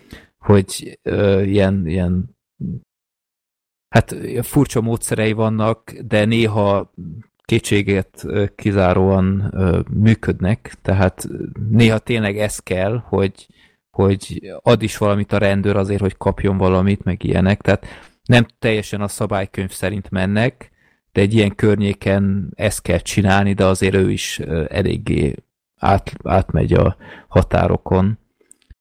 Úgyhogy egy tényleg nagyon, nagyon lebirincselő, izgalmas film, autentikus, tehát a rendező az a saját rövid filmjét forgatta le teljes egész estés filmnek, ugyanazokkal a szereplőkkel egyébként, hogy nem tudom, Black Sheep rákeresel, nem, nem akkor van a, fenn van a rövid film, és ugyanezek a színészek vannak benne, csak, csak rosszabb a kamera, meg minden, de... De akkor ez olyan, mint a District 9? Hasonló egyébként, ja. ja. De ott is az egész sztorit a drónnal, mindennel ne, mesélnek, ne, ne, hogy csak egy szelettel? Egy, egy, egy ilyen, nem tudom én, 15 perc az egész, tehát azt, azt kiszínezték, ezt a drónos történetet, de hát ott is mennek az autóba, meg teszik a megjegyzést, meg stb., de tök érdekes, hogy tényleg lehet látni így a, a verkfilmet, úgy mondom, így a rövid film, és utána az, ami már pénzt is kapott. Meg hát a rendező is itt ilyen környéken nőtt fel. A Voxban van egy tök érdekes interjú a rendezővel, ott mesél jókat. Úgyhogy én mindenképp ajánlom, hogy nézzétek meg, a távmoziban meg lehet nézni felirattal, 990 forint, egy teljesen fair ár, és... Mindenképpen megér annyit. A, a a... nem tetszett egyedül. Mi? Nekem az volt a legerősebb rész. Nem, a, a vége én úgy éreztem, hogy itt, itt már inkább így a, így a, a sok hatása ment rá, hogy ez, ez nekem már így nem fért bele bevallom őszintén. Ú, nekem szerintem nagyon feszült volt, tehát annyira annyira izgalmas volt az utolsó 15-20 perc. Igen, igen, azt nem vonom kétségbe, csak, csak valahogy nem néztem ki a szereplőkből ezt, ami ott megtörténik, anélkül, hogy most itt spoilereznék. Ö, nem pont ez az... volt benne az erős, hogy, hogy úgymond, mintha, mintha mennyi két órás a film, vagy nincs két órás, de hogy így mondjuk egy másfél óráig nézed, ahogy, ahogy így fokozatosan gyülemlik fel a feszültség, és a végén robban föl, és tényleg az, az nekem nagyon működött, hogy, hogy így az utolsó fél órára tényleg így elszabadulnak az indulatok, és az tényleg nagyon erős volt. Meg a lezárás, tehát az azért, az azért váratlan volt, és nem mm. tudom, engem úgy, engem úgy, úgy a földön hagyott. Igen, de nem tudom, valahogy boldogtalan voltam ezzel a befejezéssel, így, így Ö... hiányoltam a, a tanulságot. Szerintem pont az így... volt a tanulság, hogy, hogy nincs, nincs ott a tanulság. Tehát nekem valahogy ez jött le belőle, hogy, uh-huh. hogy akármelyik másik filmbe lett volna, ott valamit még hozzá raktak volna, akár csak mondjuk egy idézetet, vagy mit tudom én, érted, valami, valami hatásvadász dolgot, és itt pedig egyszerűen csak így tehát úgy lógva hagytak, és nem tudom, én, én nagyon, nek, e, tehát nagyon mély nyomot hagyott bennem az a jelenet sor. Uh-huh. Egyébként lehet, hogy, hogy egy újranézésnél ez már működne uh-huh. nálad, mert most lesz egy film majd, ahol én így jártam, hogy először nem annyira, és aztán most másodszorra nagyon működött. Uh-huh. Úgyhogy én azért még lehet, hogy adnék neki még egy esélyt, hogy hát ha úgy jobban, mert, mert egyébként tényleg nem feltétlen vártam volna én se ilyen befejezést ettől a filmtől, mert valahogy nem, e, nem ezt a stílust képviselte korábban, de nem tudom, nekem nagyon működött. Uh-huh. És szerintem egy kicsit följebb is emelte, tehát egy ilyen átlag bűnözős, ilyen, ilyen gettós bűnfilmből egy kicsit magasabb szintre emelkedett az egész a vége miatt. De egyébként tényleg tök jó mellékkarakterek voltak. Nekem is a Shield ugrott be egyébként, hogy, hogy ebből, ebből tök simán lehetne tévésorozatot csinálni e, ezekkel Igen. a szereplőkkel, mert, mert annyira sok tartalom van benne, és annyira sok érdekes figura, meg, meg helyzet, meg tehát, tök jó helyzetek vannak. Tehát amikor, mit tudom én, ott van a ott vannak az étteremben, tudod, és ott az újonc, ahogy megoldja, meg szóval csomószor nem az történik, amire számítanál, Igen. és ezt én nagyon díjaztam. Ja, ez egy rohadt jó film abszolút meglepetés, de én nem gond, vagy nem tudom, ez, ez, én tök másra számítottam, és nagyon meglepett, hogy ez tényleg ennyire jó. Jó, úgyhogy Gergő, nézd meg mindenképp. Neked szerintem tökre bejön. Hmm, jó, megnézem. Köszönöm. Oké, okay. akkor a következő filmünk a Feltaláló, ezt én szintén a távmoziban láttam, ezt így elgondolkodtam, hogy ezt megnézem moziban is, mert, mert úgy érdekesnek tűnt, de aztán megjelentek a kritikák, és kicsit elvették a kedvemet, aztán jött a, az apokalipszis, aztán áh, távmoziba jó lesz. Az meg még jobban elvette a kedvedet.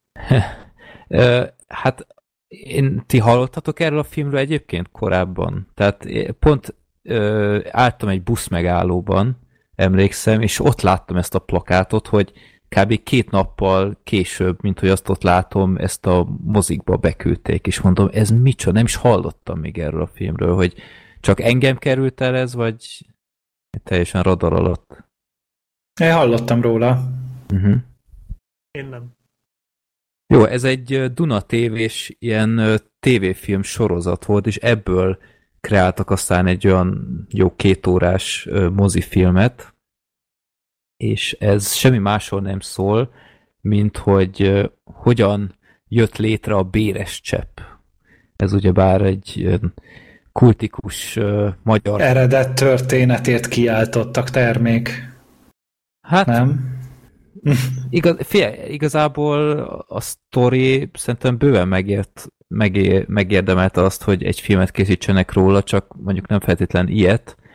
Ráadásul én ö, itt most egy coming out jön, én szedem is a béres cseppet, és nem a, nem a film óta, hanem én tényleg ö, úgy vélem, hogy használ valamit így a, az immunrendszernek, ugyanakkor nincsenek ö, olyan gondolataim, hogy ha szedem minden nap, akkor nem leszek soha influenzás jó hát koronavírus tudtad, ellen. Ezért tudtad te megcsinálni azt a romás pószt. Értem már. Ezt hány éven keresztül hallom még? Nagyon sok. Ezt meg a, a, a beázott pincét. Ez, ez a két dolog, ami... Szerintem jogosan kapod amúgy. Szerintem, ha egy ideig nem mondanám, akkor hiányozna. az, az mondjuk igaz. Nem, szóval én szedem a béres cseppet, de tényleg mint immunerősítő tekintek rá, és ha úgymond egy ilyen influenzás szezonban mondjuk nem kétszer leszek beteg, hanem egyszer, mondjuk ennek hála, akkor azt mondom, hogy már megérte azt a horror árat, amiben egyébként kerül egy ilyen, de az teljesen tarthatatlan számomra, amit ez a film sugal helyenként, de erről hamarosan beszélek majd. Úgyhogy Ja, dr. Béres József egy ilyen laboratóriumi kutatóként dolgozott a 60-as években, és aztán ő elkezdett ilyen kutakodni, ilyen, ilyen receptúrák után, stb., és arra rájön, hogy ha egy betegség alatt így az alapvető nyomelemek azok így hiányoznak, akkor sokkal nehezebb dolga van a, a testnek, és akkor összeállított egy ilyen hát a béres cseppet, ami tényleg így megerősíti az immunrendszert, és arról szól ez a film, hogy hogyan lehetetleníti el a, a szocialista rendszer, fontosan megpróbálják őt meggátolni, ilyen kuruzslással vádolják, és tehát ilyen nagyon-nagyon nagy ellenszélben kell ezt dolgozni, a helyenként így titokban, ami egyébként igaz történet, tehát itt utána olvastam, és ez nem fikció, csak mondjuk jó lett volna a filmből kiderül, hogy konkrétan tényleg mi baja volt a, a rendszernek ezzel, mert mert az a, a, ennek a rezsimnek is úgymond érdekében áll, hogy a, az emberek azok egészségesek legyenek, és mondjuk ezt lehetett volna akár államilag is forgalmazni, vagy én nem tudom, hogy ment annak idején, de így valahogy a filmből nem jött át, hogy igazából mi a fos bajuk van ezeknek a doktor Béres Józseffel, illetve a tanulmányával, és ez, ez egy alapvető problémám volt a, a filmmel. A másik nagy probléma ezzel az alkotással, hogy néha egészen döbbenetes pátoszt mutat. Tehát a Michael Bay az itt helyenként így mondta volna, hogy gyerekeket, ez, ez már hát sok. akkor ez, ez Bay-íres? igen.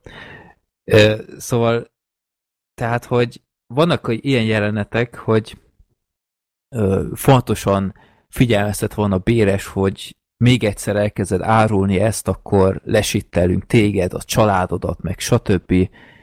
És ő fontosan így a mondta, hogy oké, okay, ennyi. Tehát ezt nem lehet csinálni, nem, nem csak magam miatt a családomat nem hozhatom ilyen helyzetbe, és akkor hát ö, mégiscsak azt mondja, hogy, hogy nem, ezt muszáj, az embereknek jót akarok tenni, és annyira okosan csinálja ez az ember, hogy konkrétan a kis faluban ilyen sorál a ház előtt, hogy a leghülyébb rendőr is észrevegye, hogy ó, megint elkezdte. Tehát még csak nem is az, hogy óránként jöjjön egy ember házra, vagy Padalol, akármi, nem, nem konkrétan az utcán áll egy tíz méteres sor, mondom, te aztán megéred a pénzed, és akkor elhangzanak ilyen mondatok, hogy, hogy, hogy mindeneim vagytok, de itt emberéletekről van szó, és, és konkrétan egy immunerősítőről van szó, tehát tényleg nem a, a rák ellenszeréről, ami így egy pirula és hirtelen meggyógyul mindenki, és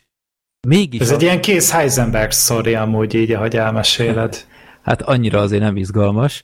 Miért nem? De, és tényleg vannak benne ilyen jelenetek, ahol így a fejemnek csaptam a, a, tenyeremet, hogy ezt, ezt mégis hogyan. Tehát ennek a Béresnek volt egy testvére, aki a film egy pillanatában kiderül, hogy rákos lesz. Vagy rákos. És és ő meggyógyult tőle. Igen, volt ezt akartam kérdezni. Meggyógyította a rákot Béres cseppet? Hát az a, az a gáz, hogy a film ezt így kerekperec nem mondja ki, de rohadtul ezt sugalja. Itt konkrétan így Úr néz ki egy jelenet, hogy túl van a nő egy kemón, és mondja az orvos, hogy kell egy második, mert mert ez szükséges magának, különben nem fog meggyógyulni, és újra kialakul, stb. És ez a nő, ez így mosolyogva, hogy, hogy nem, nem szeretném. De hát asszonyom, hát mit csinál maga, hogy, hogy nekem itt van a Józsi cseppje, és nekem amióta szedem, annyival jobban vagyok, és, és mosolyogva izé elutasítja, stb. És ilyen jelentek zajlódnak, hogy aztán jönnek házhoz az emberek, az ilyen reményvesztett emberek, és konkrétan jön egy nő, hogy a, a, az ő férje is rákos, és akkor ő is kap cseppet, és aztán hát meghal az a férfi, de itt is az az üzenet jön át, hogy azért, mert későn kezdte el szedni, de azért még hozzá van mondva, hogy hogy békében halt meg az öncseppjeinek hála, meg stb. És így mondom, miről beszéltek gyerekek? Kocián tárult konkrétan. Tehát én is szedem a béres cseppet, és beteg szoktam lenni mellette is. Tehát azért álljon már meg a menet.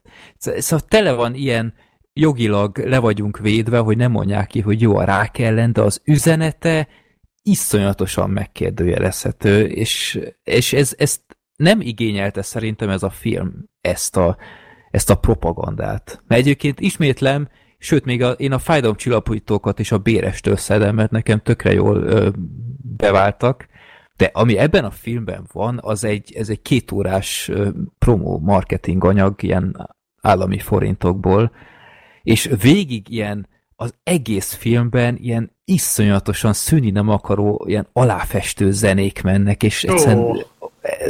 Tehát ezt lehet ezt csinálni, ha tényleg jó a zene, minden, de ez a, ismeritek ezeket a tipikus ilyen, ilyen ö, kezdőszinti akármi, hogy csak ne, ne csönd legyen, mert akkor átjön, hogy a párbeszédek annyira nem életteliek, á, nyomjunk bele egy kis szintit, meg stb. És sajnos a, a filmet ezek a dolgok szerintem sokszor tönkreteszik. Egyébként az a, az a rossz az egészben, hogy ebből egy, egy teljesen jó filmet lehetett volna csinálni, hogyha tényleg a, a pátoszt azt helyén kezelik, jobban elmagyarázzák a, a dolgokat, hogy a, a, a, re, a rendszer az miért utálja a bérest, miért gátolja meg, hogy ezt fejlesz-e. Tehát tökre az jött át, mint hogyha egy pár ember ilyen személyeskedésből csinálta volna ezt. Ami, amit el lehet sütni egy embernél, de itt, itt három ember személyeskedése van, és furán jött ki az egész. És úgy filmileg is egyébként teljesen rendben van, tehát jól néz ki, jó a rendezés, meg ilyenek a színészek ellen egy, egy, egy rossz szót nem mondhatok. Tehát a, a főszereplő a Gáspár Tibor teljesen jó volt, a Füranikó, ő is egy, ő játszotta a, a hogy hívják, a nővérét, ő, ő lett rákos, neki is tök jó jelenetei vannak. Igazából tényleg a színészekre egy rossz szót nem lehet mondani.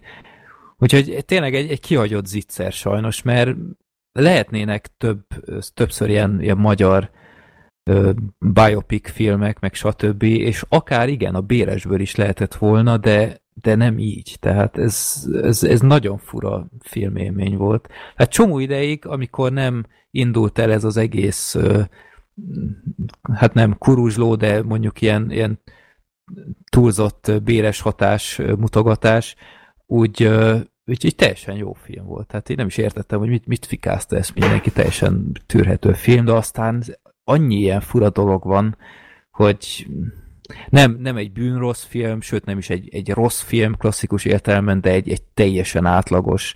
Ha az ember nem látja, akkor semmiről nem marad le alkotás. Lehet, hogy a, a négy, azt hiszem négy részes, vagy nem tudom hány részes ilyen, ilyen tévéfilmes verzió az jobb, ne, ezt nem tudom kizárni, lehet, hogy jobban meg vannak magyarázó dolgok, de az is lehet, hogy ott még több pátosz van, nem tudom. Nem, nem volt egy túl jó film sajnos. Úgyhogy hát ezt is meg lehet nézni, nézni távmoziban, ha kedvet kaptok. Ö... Ha szintit akarok hallgatni, akkor életes. Jó. Úgyhogy kíváncsi lennék a, a béres eladások az a film után így mennyit nőttek, bár nem hiszem, hogy ezt a marha sokan megnézték volna. Úgyhogy szerintem mehetünk is át a következő filmhez, a Romlott oktatáshoz, Gergő. Ezt te láttad, meg én láttam, a Black Sheep nem látta sajnos. De egyébként érdekel, csak valahogy ez így, ez így átjutott a szűrőmön valahogy. Uh-huh. Hmm. Hát ez egy HBO ö, exkluzív darab, és a Hugh Jackman a főszereplőben, és akkor Gergő miről szól ez az alkotás. Ami hát szintén egy valós sztori. Igen, ez 2002-ben történt meg talán. Az a lényeg, hogy, a, hogy az iskola, az amerikai iskola rendszerről szól, konkrétan egy New Yorki középiskoláról, ahol az egyik hát nem is tudom, egy ilyen alkalmazott, aki ugye a pénzügyekkel is foglalkozik, ő lebukik azzal, hogy a saját házát az iskola pénzén kezdi el felújítgatni. Tehát tényleg itt egy cementet, meg parkettát, meg ilyeneket vásároltat a fiával az iskola pénzére, konkrétan iskolás bankkártyákkal, és utána pedig, hát ez így vagy úgy, de elsikad utána a könyvelés során, és erre, vagy e, ez kipattam, és ugye itt az egyik ilyen, milyen oktatásfelelős, tehát nem tanít azt hiszem konkrétan a Hugh Jackman, de hogy, hogy ugye ő is ennek a, a, a részeségé, részesévé válik ennek az egész ügynek, hogy, hogy tényleg megpróbálják földeríteni, hogy mi történt a, az iskolában. Tulajdonképpen dióhéjban ennyi az egész, és ez szépen lassan felderülnek, hogy, hogy ilyen hogy nem csak az történt, hogy, hogy vásároltak az iskola pénzéből, hanem, hanem konkrétan kicsaltak belőle plusz pénzt, tehát ilyen névtelen vállalkozásokat hoztak létre, fiktív címeken. Ilyen, ez tipikus offshore business folytattak, meg tehát trükköztek, hogy uh, ilyen tanulmányi, uh, vagy nem, nem, amikor Londonba ment ez a, a Hugh Jackman karaktere, hogy első osztálya ment, és vitt magával valakit ilyen előadásra, meg ilyenek, tehát folyamatosan sikkasztottak mindenhol. Igen, és tulajdonképpen erről szól az egész film. Ez egy 50 perc, vagy egy óra 50 perc az egész, ahogy nem hosszú. Hát nyilván Hugh jackman reklámozták be, és tényleg ő a film egyik csúcspontja, tehát szerintem fantasztikus az öreg. És nem az a, az a Logan-szerű karaktert játsza, meg nem a legnagyobb showman játsza, meg nem a... Most gondolkozok, hogy még milyen filmekben láttuk nyomorultakat, Cseppit. vagy Eddie Asast, vagy igen, vagy Csepit. Ezek nem azok a figurák, hanem ez egy teljesen másfajta karakter, és szerintem fantasztikusan jól áll neki, hogy így azt az óriási nagy átmenetet tök jól játszol, hogy a film elején elindul a karakter, és ahova a végén eljut. Mm. Mert, mert ez is egy kicsit hasonlít amúgy akár a, a nagy dobásra, meg ezekre a pofázós filmekre, mint a Wall Street farkasat, csak ebben nem pofáznak. Itt nincsen narrátor, itt nincsen az arcodba dörgöljük az egészet, hanem szépen lassan így ö, van egy ö, diáklány, aki amúgy tényleg ezt az egész botrány kipattintotta, és ő kezd el utána járogatni ezeknek, és tényleg ugye nyilvánosak ezek a, a beszerzési ö, papírok, meg iratok, úgyhogy hozzáfér. Hát konkrétan és, egy iskola újságos csaj van. Egy 15 éves kislány. Igen, tehát ilyen iszonyatosan beleásta magát a, az irattárba, a dokumentumokba, és elkezdett számolgatni, és utána járni. És az a vicces, hogy a Hugh Jackman ösztönözte, mert hát nem nézte ki belőle, hanem ah, így ássál a mélyére, meg stb. És hát így, így rosszul blöffölt, meg ilyenek. Igen. És, és tulajdonképpen ez, ez göngyöríti fel a film, és tényleg a, a színészek mind nagyon jók, ugye még itt van a Hugh Jackman mellett a, az Alison Janey, ugye ő volt a, az én tonyában is a, a sztár itt is, amúgy szerintem nagyon jó, tehát itt is egy elég visszataszító figurát játszik, meg a többiek is. Én azt hittem, hogy ez egy csöppet viccesebb film lesz, mert hogy azt mondták, hogy jaj, ez ilyen fekete komédia, meg minden szerintem nem volt vicces, no. inkább ijesztő volt sokszor. Tehát főleg a, a Hugh Jackman szerintem nagyon. Hát inkább ilyen kárőrendően vicces, amikor így hát, kirölgjük, hogy na, most szorul a hurok fej. Igen, tehát hogy az a fajta, de, de valahogy a helyzetek annyira jól voltak adagolva. Talán itt ott egy picit én hosszúnak éreztem a filmet, mm-hmm. de, de a de hogyha ettől eltekintek, amúgy egy, egy óriási pofon, mert tényleg ez egy, ez egy annyira hétköznapi eset, amit egy, egy gyereknek kellett felderítenie, mert annyira senki más nem érdekelt az egész, és az a, az a, az a nettó cinizmus és flegmasága, hogy a résztvevők álltak hozzá, meg hogy nyilván ugye ezt nem szabad, ugye, hogy kipattanja, mert ugye egy, egy top iskoláról van szó, és hogyha arról kiderül, hogy ebben az iskolában ilyenek történtek, akkor utána nem fognak ide jelentkezni, az ingatlanárak le, le fognak zuhanni a föld alá a, a környéken, és, és olyan emberek fognak emiatt bűnhődni, akik lelkiismeretesen tanítottak mondjuk itt, igen, vagy az, végezték a munkájukat. Igen, az átjött a filmben, hogy az egész ilyen, tehát nem, nem csak két emberből állt úgymond a, a vezetőség, hanem egy nem tudom, tízfős társaság, és a többiek azok folyamatosan próbálták leállítani, tehát ők látták ezt, hogy úristen, mi, mik zajlanak itt, és nem mindegyik volt oda az ötletért, hogy ezt el kell itt simítani, ezt a, a, az ügyet, de végül valahogy a Hugh Jackman annyira meggyőzően érvelt, hogy, hogy nem szabad, hogy mindent, amit felépítettünk egy ilyen dolog az miatt, ilyen dolog miatt tönkre menjen, meg stb. És azok is így fontosan így egyre mélyebbre csúsztak, mert akár csak a könyvelő, aki valami írtozatos feladatot kapott, hogy ezt az egészet valahogy oldja meg. Aha. Ja.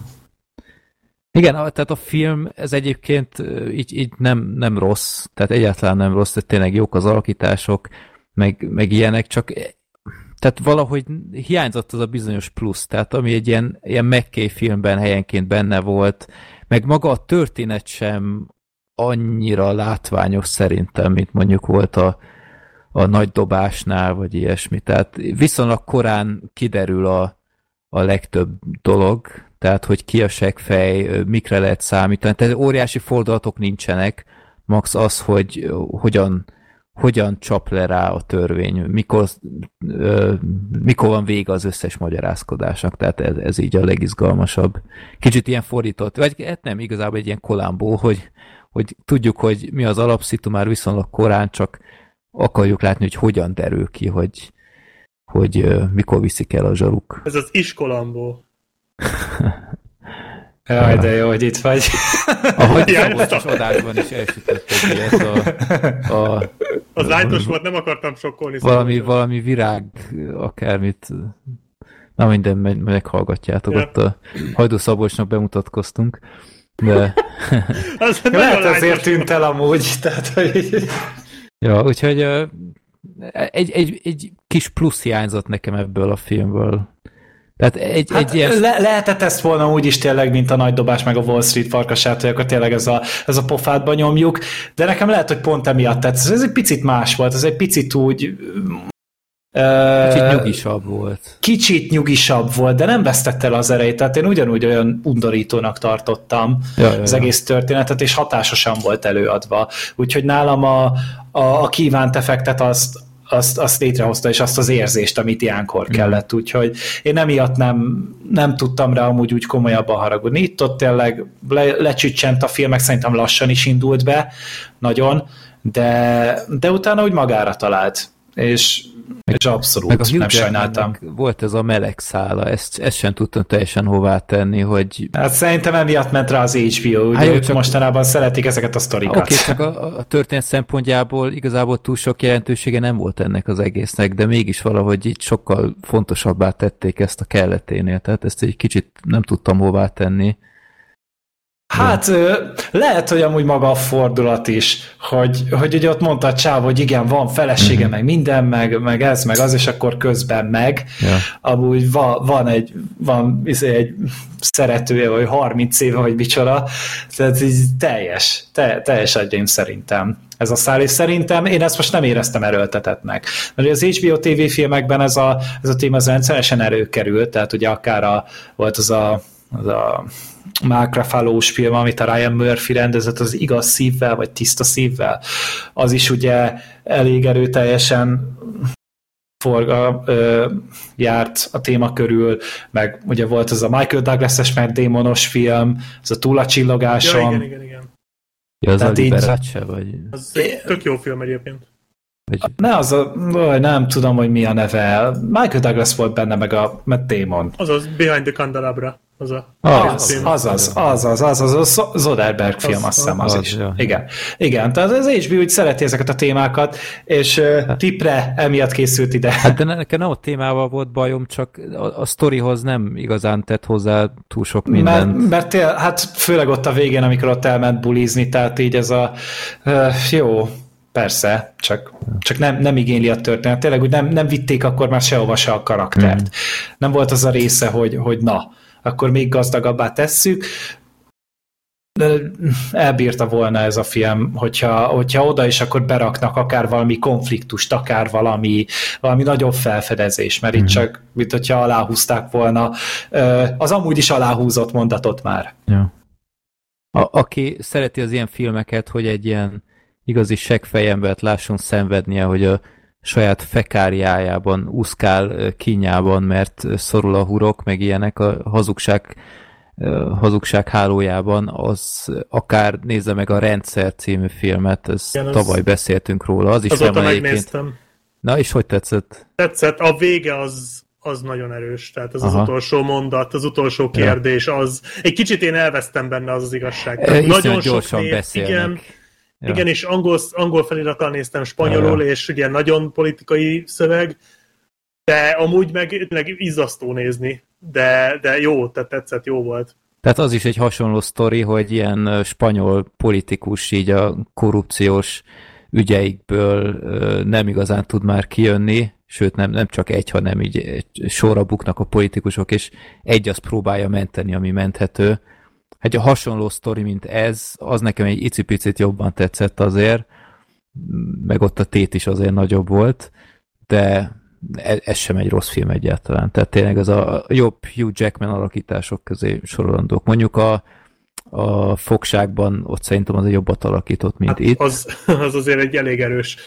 Tehát azt szerintem az ő pályáján belül is azért nagyjából a csúcspont. Ja. Hát igen, azért úgy van, vannak neki, vannak neki ilyenjei, amikor tényleg ezek a, ezek a nagyon kiugrók, úgyhogy én emiatt is, hogy így bármit megnézek, amiben Hugh Jackman van, és tényleg nem csak azért, mert ő a, ő a rozsomák, vagy ő volt a rozsomák, hanem mert tényleg egy rémesen tehetséges színész, és nagyon sok oldalú alakításai vannak neki. Igen, hát tehát, ilyen, hogy ilyen öregnek még nem láttam a rozsomákod. Hát igen, hát jó, a Logert, igen, azért nem látod a Logert. Azért nézd meg, ha lejár az embargód. Ott szegény nagyon-nagyon öregnek tűnik, ott szerintem rá is minkeltek valószínűleg. Mm-hmm. De igen, tehát a Hugh Jackman is kezdi most már levetni ezt a, ezt a vadállat, hogy ki vagyok gyúrva, és nagyon izé férfias és vállas vagyok, hanem Hát úgy most már inkább a viselkedés, inkább a, a személyiség az, ami, ami meghatározza az ő alakítását, és nem csak a fizikum, uh-huh, mint uh-huh. ahogy a, a, a rozsomák filmekben volt, és én nekem ez nagyon tetszik. Tehát én, én ennek nagyon örülök, hogy... Igen, hogy... Ő, azért, ő azért több, mint a bicepszel, tehát egy nagyon karakteres ember, meg nagyon karakteres színész. Meg te láttad, Freddy, most ezt, a, ezt az elnökös cuccát? Meg ja, ki... igen, igen, igen. Úristen, hogy hívták azt? Frontrunner volt az Így ne legyél elnök. Így ne legyél elnök, igen. Csináltam is Express belőle, ja. Ja, ezért jutott eszembe. De az is egy teljesen jó film. Ez nem, nem, nem is értem, hogy ez itthon miért nem kapott nagyobb publicitást. Hát mozikba nem is került, ez sem tett neki jó, de egy teljesen jó film, és az is egy igaz történet. Jó. Jó, akkor ez lett volna a romlott oktatás, következik egy másik, másik, másik biopic, az Extraction Tyler Rake, a kimenekítés. A gerebje Tyler. Ja. Derék ember. Jó, hát ez a Netflixnek a következő nagy dobása itt a karantén alatt. A Chris Hemsworthnek a elég, elég durva akciófilmje, tehát engem meglepett egy kicsit. Ö, hát miről szól ez a, a film? Ezt a, ezt a Russo tesók csinálták? Vagy csak az Ö, egyik? Forgatókönyvíró volt rajta a Joe Russo, Aha. és akkor az Anthony az meg szerintem csak producer, és akkor a filmnek a rendezője meg az, aki velük dolgozott az Avengers filmeken, mint kaszkadőr koordinátor. Uh-huh. Ami Jó. sok dolgot megmagyaráz, hogyha nézed a filmet. Igen. Igen. Hát meg, hogy a Chris Hemsworth is nyilván onnan jött, tehát, hogy, Aha. hogy valószínűleg így jóban volt velük, és akkor emiatt vállalta el, meg szerintem azért is, mert nyilván ő is keresi így a, a következő franchise magának, vagy az, ami, ami amiben itt szerepelt, és szerintem pont egy olyan közeget talált magának, ami jól áll neki. Tehát az Extract- Extraction-ös karakter, ez a Tyler Rake, ez szerintem rá van szava nagyon jól. Uh-huh. Ja, hát én erről a filmről semmit nem tudtam, csak mondta a Gergő, hogy beszéljünk erről, úgyhogy megnéztem, és hát kellemesen csalódtam igazából, azt kell mondjam.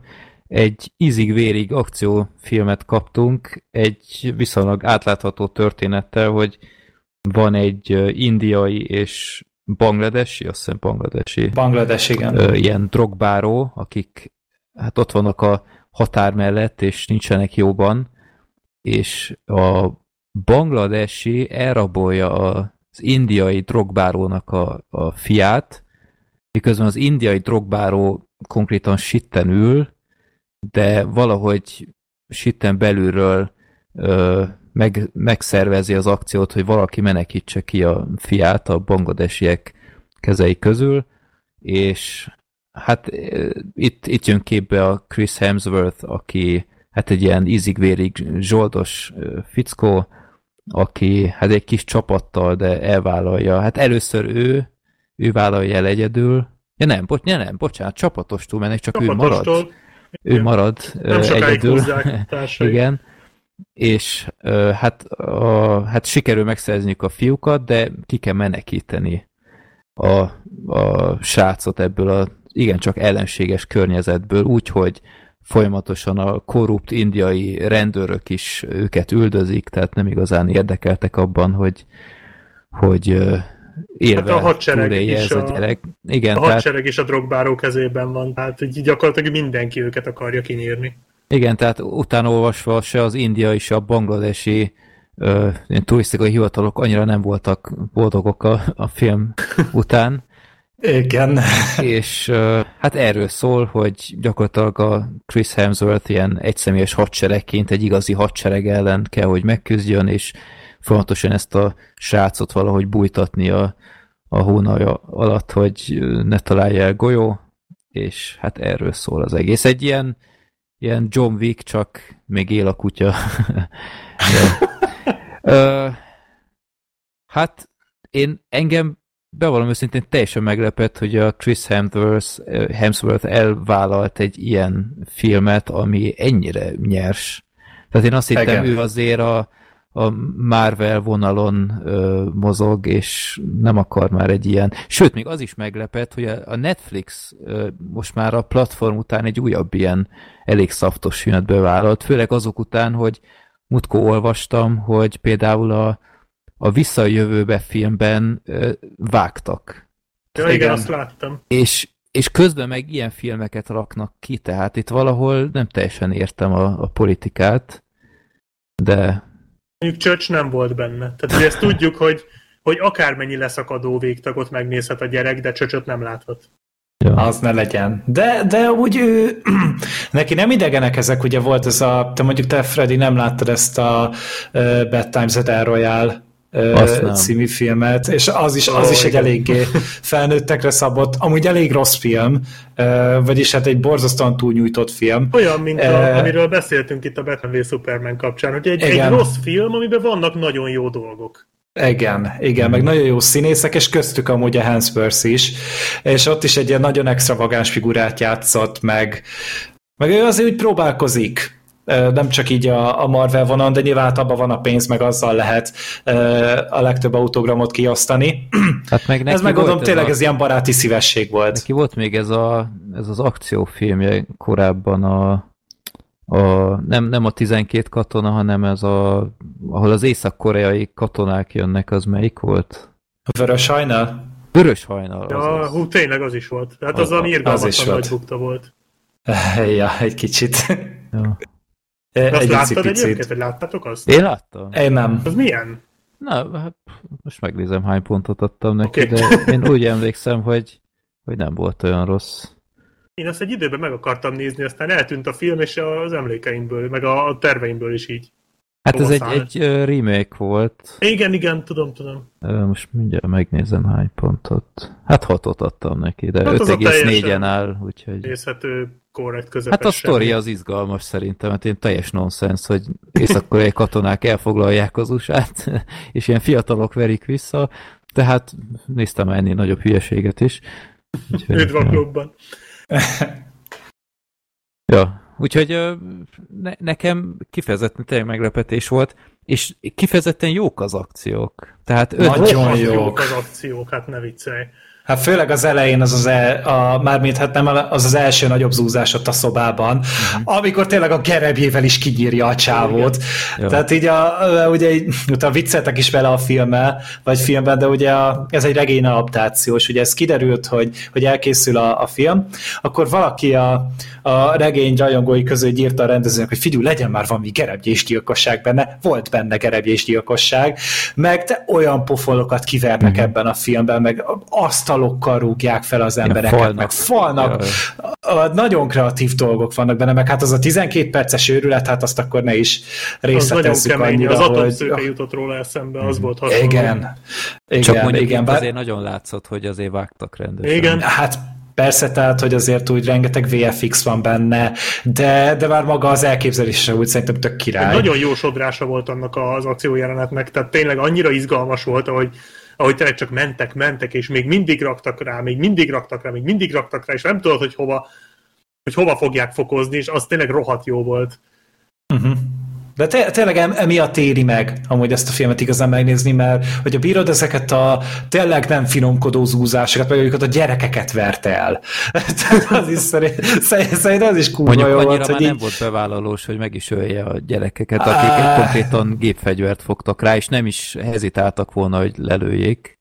Igen, de, de hát azért jól leverte hát, őket. Hát úgy, az a, a karját a kocsi ajtóval, meg ilyenek. Az, az már azért sok lett volna nekem, tehát hogy most tényleg Neked?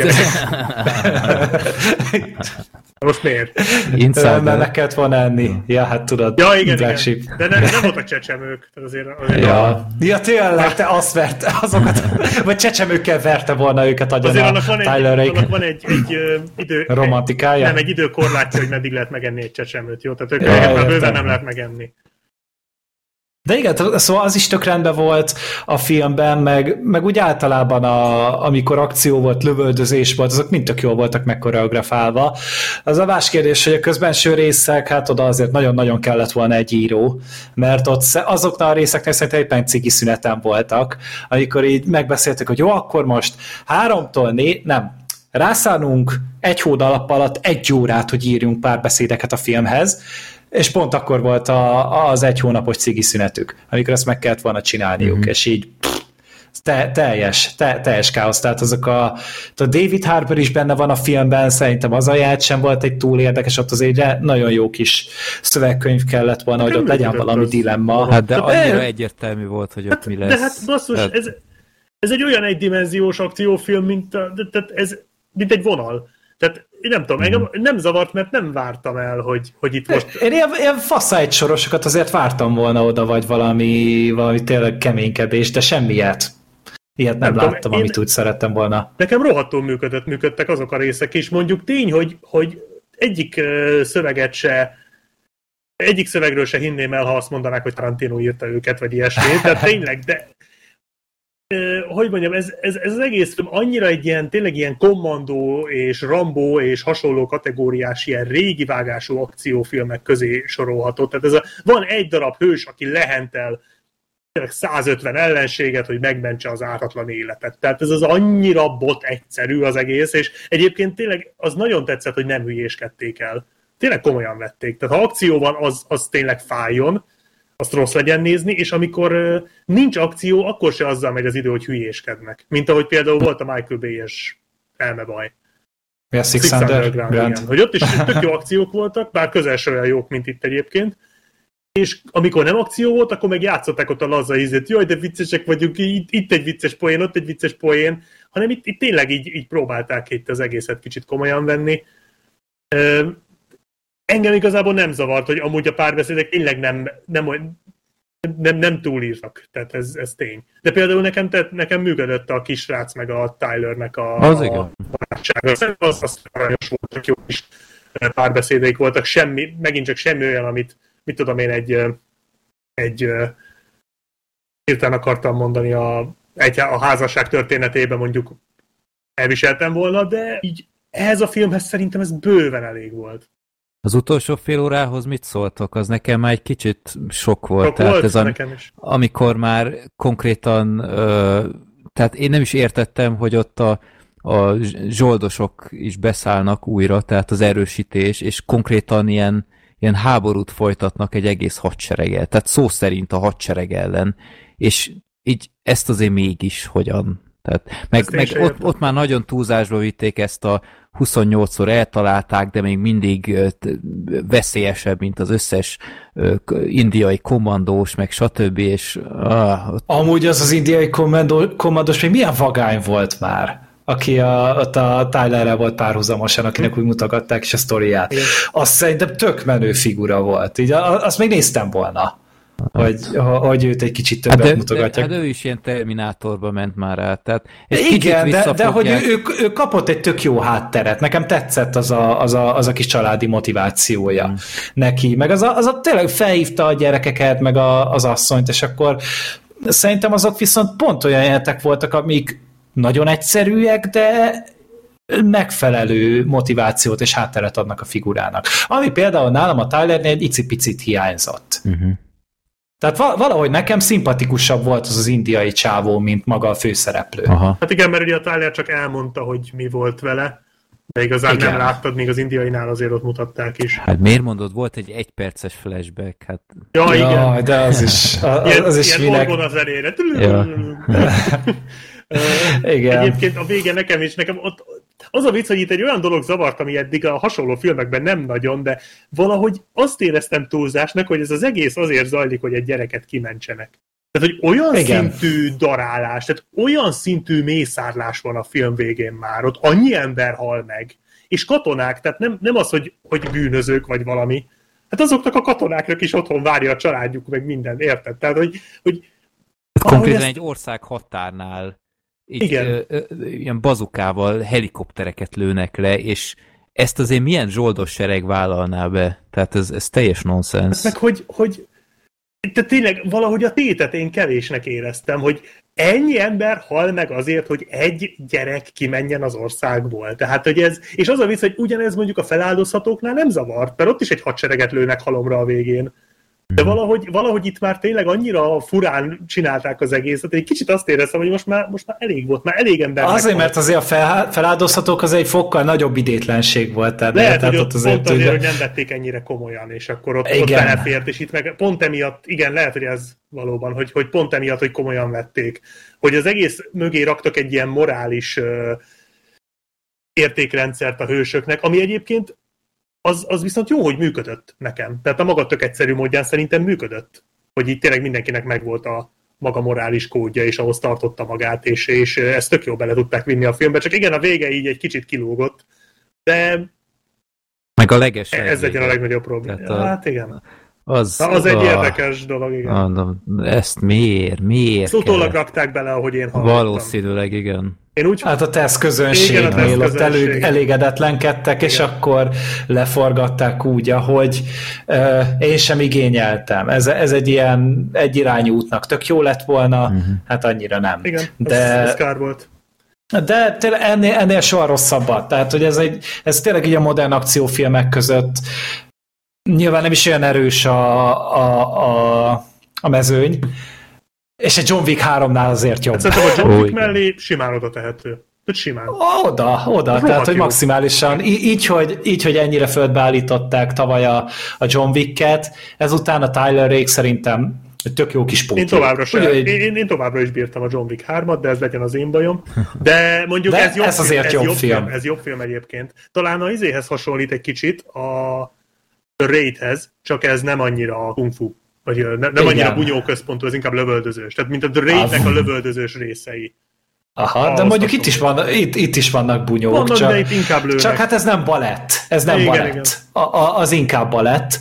Uh, amúgy pont most néztem a Raid készítőjének egy ilyen sorozatát, a Gangs of london ez így kilenc epizód amúgy azt hiszem, és három részt ő rendezett, és hát beszartok. Tehát olyan verekedések vannak a sorozatban, mint itt, ebben a Tyler Rake-ben például. Tehát érdemes újra nézni, arra is, hogyha érdekel a Jöhet. dolog.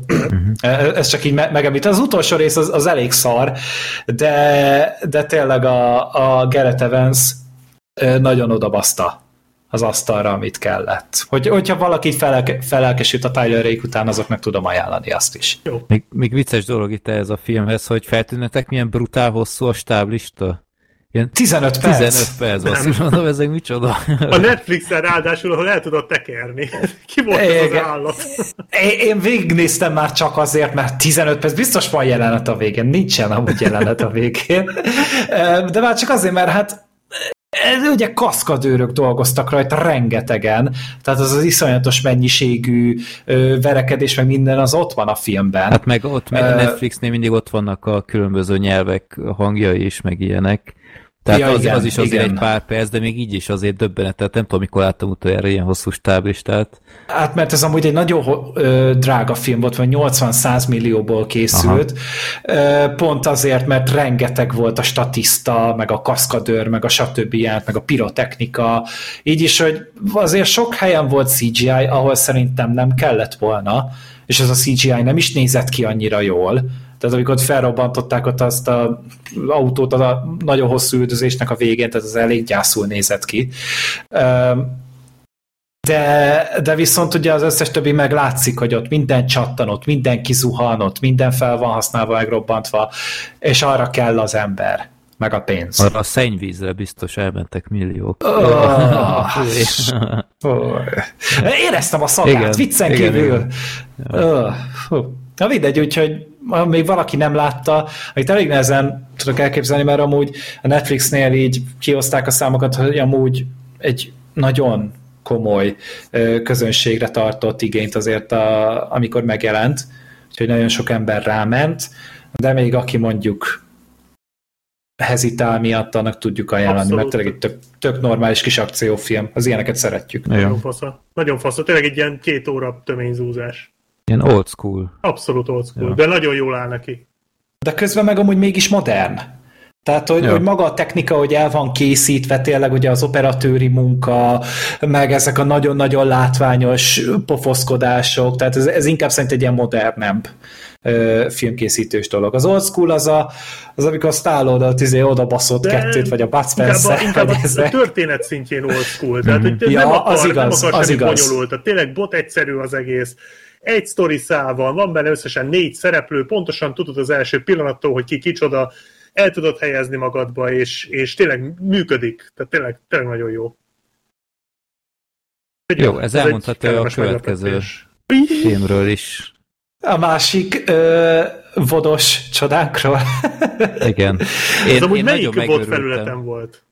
Nem tudom, szerintem csak valami online videótékába amúgy felküldték, ahol ki lehet Senki bérelni. sem vállalta be ezt. hát, jó kérdés, mert én ugye olvastam erről, ugye most a Caponról van szó, ugye a Josh Tranknek a nagy visszatérő filmje, ő ugye elkapálta magát a Fantasztikus négyesnek a be nem fejezésével, szerencsétlen ugye kibaszták a vágószobából is, és nem az ő verziója került a mozikba, úgyhogy Majd- majd Josh Trank, Igen. Josh Trank cutot, Ö, és hát ott azért rengeteg botrány volt. Ugye 27 évesen ugye elkészítette a Chronicle-t, az Arrow krónikáját, ami egy ilyen found footage szuperhős film volt, ami úgy nagyon jó film. Ja. Tehát én nagyon-nagyon szeretem. és, és utána akkor felfedezte magának Hollywood, és akkor leszerződtették őt Boba Fett filmet készíteni, meg fantasztikus négyes filmet készíteni, és miután ugye hát én erről olvastam tényleg egy ilyen, egy ilyen egyórás cikket, tehát hogy elolvasni volt egy óra, olyan hosszú volt a, a cikkerről az egészről, és hogy, és hogy ott rengeteg minden volt, a forgatókönyvet állandóan át kellett írkálni, a, a rendező nem tudta egyszerűen kézben tartani a, a színészeket, nem jött ki velük, meg óriási logisztikai készségeket igényel egy ilyen óriási filmnek a, a, az elkészítése. És emiatt ugye hát a, hát a bemutató előtt ugye négy vagy öt hónappal elküldték, és akkor forgatták még újra a filmet egy csomó mindenet, tehát ott a producerek fejezték be a rendezést, az utóforgatásoknak a rendezését, meg a vágását, meg a minden. És a filmnek bemutatója előtti napon Josh Trank kiírt a Twitterre, hogy ebben a filmből volt egy éve egy változatunk, amit mindenki imádott volna, a kritikusok, a nézők, a minden, de ezt is sosem fogjátok látni. Tehát ezzel konkrétan elgácsolta a saját filmjét, ahol ő amúgy még mindig rendezői kredittel rendelkezik. És hát utána ugye kilépett a Star Warsból, ő maga lépett ki, mert mondta, hogy úgyis ki fogják rugni, tehát nincs az az Isten, hogy őt itt tovább alkalmazni fogják, főleg egy a Disney-nél, ahol még hát nevesebb rendezők is, mint a Phil Lordék sem tudnak megmaradni. Um, és és végül is utána így nagyon sokat dolgozott ezen, hogy, hogy valahogy mégis azért tudja már filmeket készíteni, és akkor megírt egy forgatókönyvet erről a Caponról. Valahogy sikerült a, a Tom Hardy-t is leszerződtetni. Ez volt valamikor amúgy 2017-ben, aztán 2018-ban nagy nehezen el tudták kezdeni a forgatást úgy, hogy háromszor kellett elhalasztani, és 2018 végére volt talán készen a film, és utána jött az a rész, hogy akkor be kellene mutatni mozikban, és, és ugye én is olvastam erről, hogy már két, tényleg már, már másfél éve készen volt a film, a Joe Trank vágta tényleg az egészet, tehát ugye itt még ki is emelte, hogy ez az én vízióm, ezzel nem lehet mit változtatni, én ezt így akartam elkészíteni. És ugye hát neki ez volt a lényeg, hogy ő így készíthessen filmet, hogy amit ő ír, ő vág, ő rendez, és végül is sikerült elérni, hát gondolom így a vírussal is, hogy akkor nem erőltetik a mozit, hanem akkor fel fogják küldeni vodra, és akkor megnézik az emberek, és eldöntik, és majd ítéletet hoznak, vagy mondanak fölötte. Én a magam részéről vártam, mert én nagyon szerettem a, a Chronicle-t, és a Fantasztikus négyesnél meg hát tényleg ismertem az előéletet, rengeteget olvastam a filmről, úgyhogy úgy voltam vele, hogy ez arra volt ítélve, hogy szar legyen, ez a Josh Trank-től függetlenül is, és, és hát azért gondolt, hogy mindenkinek jár így egy második esély, meg Tom Hardy, vált Tom Hardy-t azért szeretjük. Meg hát azért El Capone élete sem semmi. Sem semmi, és ráadásul egy olyan történetet karoltak fel, hogy az Al Capone-nak a az utolsó egy évét dolgozza fel a történet, amikor hát olyan 48 éves volt, hogyha jól emlékszem, vagy 47 éves, amikor is hát már neuro, neuroszifiliszben szenvedett, ő ugye 15 évesen betegedett meg, és 48 éves korára annyira leépített ez az egész, hogy totál demens lett. Tehát nem volt neki már egy tiszta pillanata, többször tényleg maga alá piszkított a filmben háromszor is, amúgy megszámoltam, meg nem tud egy értelmes mondatot sem elmondani, és hogy közben ugye körülötte ott van a felesége, meg a régi alkalmazottjai, és ugye már nem is, nem is Caponnak hívják, mert ugye ezt a börtön után maga, maga mögött hagyta ezt a nevet, és Fans, ugye az áll, ugye Alfonso, és akkor Fanzo vagy Fansnak szólította mindenki. Ugye ez is volt a filmnek az eredeti címe, hogy Fanzo, csak végül utána lecserélték a Caponra, mert hát valószínűleg nem sok embernek mondott volna bármit is azt, hogy Fanzo.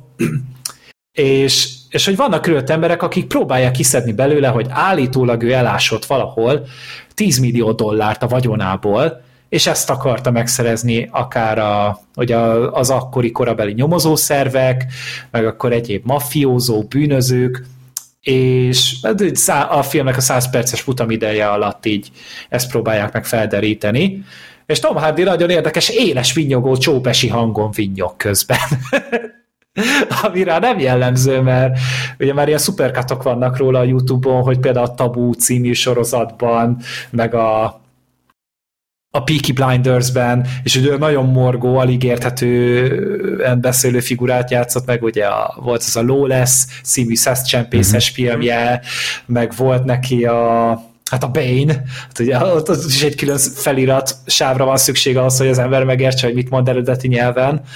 És akkor itt meg így teljesen másképpen néz ki, amúgy meg beszél a Tom Hardy, tehát ez a, ez a kabulasz akcentus amúgy szerintem nagyon jól áll neki. Uh, Melyik? Ja igen, a Brad Pittet bántottuk, a, vagy bántottam a 7 év Tibetben, hogy milyen szar volt a, a kommunémet akcentusa. Na, a Tom Hardy tök jól csinálja az olaszt. Meg jó a spinkje is, ugye ezzel reklámozták a filmet, hogy na, hogy néz ki a Tom Hardy, és tényleg durván néz ki a Tom Hardy. Egyszer lehet úgy látni, hogy az a tényleg az a pocakos ereje teljében lévő Capone figurában, de ott meg pont szerintem elég hülyén nézett ki inkább így az öreg kapon volt az, ami rendesen el volt találva. Tehát a film nem jó. Nem jó. Egyáltalán nem Ez jó. egy szar.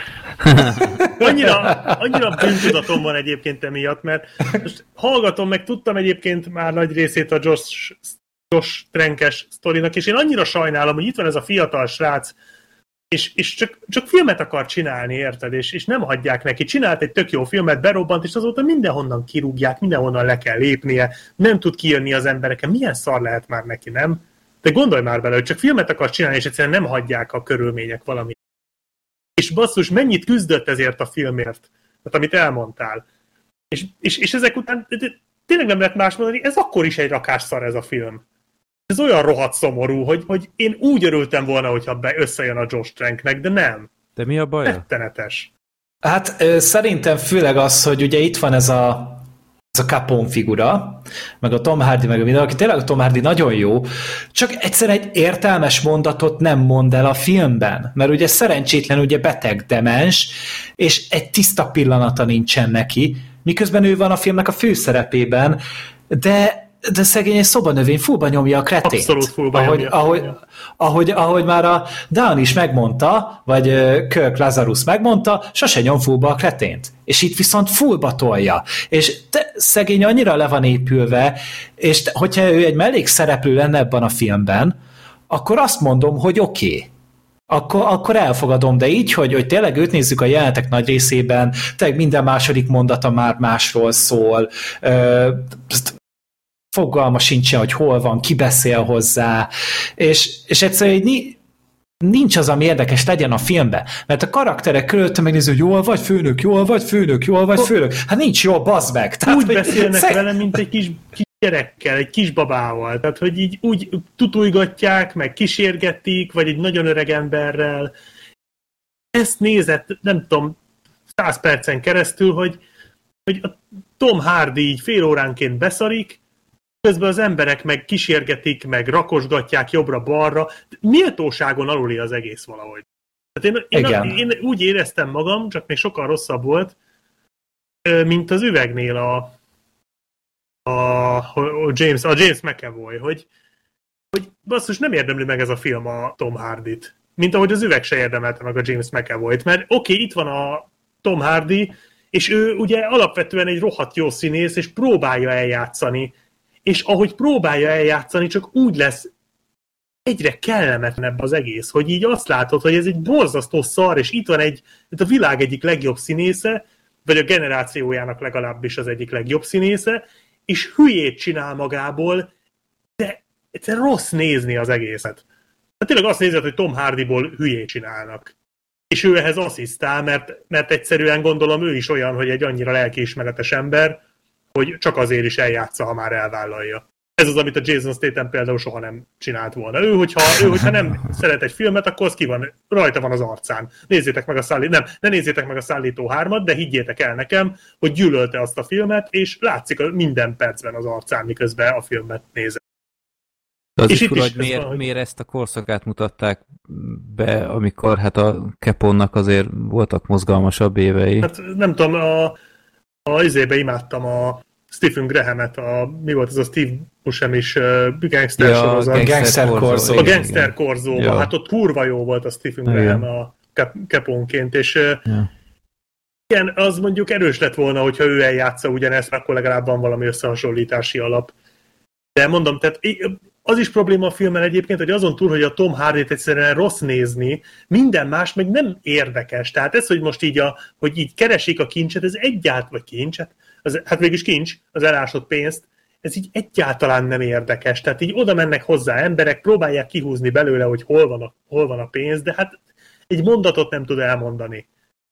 És, és ezt húzzák száz percig semmi értelme az egész. Hát meg va- vannak ilyen nagyon hülye látomásos jelenetek, azok is rettenetesek szerintem. Hát szerintem még és... azok voltak, amik már úgy, ahogy még, még Aha. Legalább valami koncept jó volt bennük, de az se egy nagy valami. Nem, nem a, abszolút nem. Hát, hát abszolút nem. Meg a végig így eszembe jutott, hogy ilyen nagyon méltatlan jelenetek vannak benne, hogy hogy ugye szivarozik Al Capone, és akkor ez az utolsó dolog, amihez ragaszkodik, és akkor ugye stroke kap, már sokadikat, és aztán mondják, hogy a dohányzás ez ki van lőve teljesen, és utána kap egy fél répát a szájába, és a film felétől így a Tom Hardy fontos egy répát szopogat. És az van szájába, és néha kiesik a szájából, akkor újat kap, és aztán a, meg pelenkában e, e, van, meg ilyen. Ja, és, és a, a, fi, a filmnek az a csúcspontja, amikor a végén a Tom Hardy egy arany Tomigánnal, egy Thomsonnal, dobtáras Thomsonnal, répával a szájában, pelenkában, és egy fürdőköpenyben végiglövi a birtokát. Ez a filmnek a csúcspontja. Ez egy Looney Tunes jelenet szerintem. De ez az, hogy most azt hiszed, hogy ez egy milyen vicces, meg szórakoztató jelenet, de mire ide eljutsz, már olyan szinten elpusztultak az agysejtjeid, hogy... Te már Tom Hardy-vá izé, butultál ott. Hogy na nem jó más se nézni, mert ez se, ez se ad hozzá semmit. Ezt a jelenetet majd jó lesz megnézni a YouTube-on külön csak ezt az egy jelenetet, de a filmet, hogyha megnézed, akkor ez is már csak, csak demotiválóvá, vagy demotiváltá tesz nem tudom, engem, de ez a legjobb szó rá hogy demotiváló az egész film. Meg kiábrándító rémesen. Tehát annyira, annyira méltatlan, annyira rangon aluli az egésznek, és tényleg a, mert, mert oké, okay, lehet itt a végnapokról jó filmet csinálni, persze, de, de nem így, hogy, hogy akkor már tényleg egy, egy ilyen tehetetlen, szerencsétlen a főszereplő. És akkor nem tesznek meg mellé, mert hogyha mondjuk a, a felesége a főszereplő, és akkor neki írnak egy olyan karaktert, és akkor akár az ő drámaja, hogy milyen volt mondjuk egy ilyen férfinak a feleségének lenni, vagy neki gyereket szülni, vagy, vagy bármi, vagy hogy, vagy hogy ő neki milyen élete van úgy, hogy a, hogy a férje már, már nem tudja megvédeni, miközben ő ugye meg a bűnben és a veszélyben élt. És vannak ellenségeik. És, és hogy ezt hogy éli meg, hogy neki akár egy paranoiája van. De semmi. Tehát, hogy e- ezek így ilyen totál le vannak szarva. Mert, mert tényleg akkor, akkor vagy egy, vagy egy ilyen visszaemlékezős film kellett volna, hogy akkor mondjuk így a filmnek mondjuk a, a 30 száza az, a, amikor ilyen szobanövény, a kapón, és akkor a 70 százaléka még mondjuk, amikor börtönben van, vagy amikor a tárgyalása van, vagy amikor azt a pénzt eldugja. Tom Hardy is több teret kapott volna. Így van. Hát akkor mondjuk olyan lett volna, mint az Irishman, de ez nem baj. Mert az Irishman fináléja volt hasonló, és ott működött. Igen, és, és ott az azért volt szép, mert előtte láttuk, végigkövettük az életművet, láttuk az egész életet, hogy mi vezetett oda, hogy milyen traumák, milyen döntések voltak, honnan indultunk el, de itt egyszerűen csak tényleg, mint hogy az öregek otthon, otthonát néztük volna, ahogy a szegény Joe Pesci-t lekapcsolják a gépekről a végén. Ami nem volt benne az Irishmanben, nem véletlenül. Ezt nem. Akkor inkább nézzétek a feltalálót. Na, te, te, ez egy rémesen gyenge film, és én, én is annyira sajnáltam, annyira szerettem volna, ha jó lesz, de, de így nem. És így, hát nem tudom, most a, tényleg most a Josh Trank még, hogyha bármit is csinál, hát valamit villancson. Josh Tranknek ezt most le kell nyelnie. Hát ezt nagyon. Egészségesen. Hát remélem azért, hogy kap még esélyt, mert én tovább, én is azt gondolom, hogy nem tehetségtelen a srác, de de ezt, ezt, ezt nem tudom, hogy gondolhattak komolyan. Lehet, hogy dühében írta, vagy nem tudom, de ez vagy kiábrándultságában, és azért lett ilyen.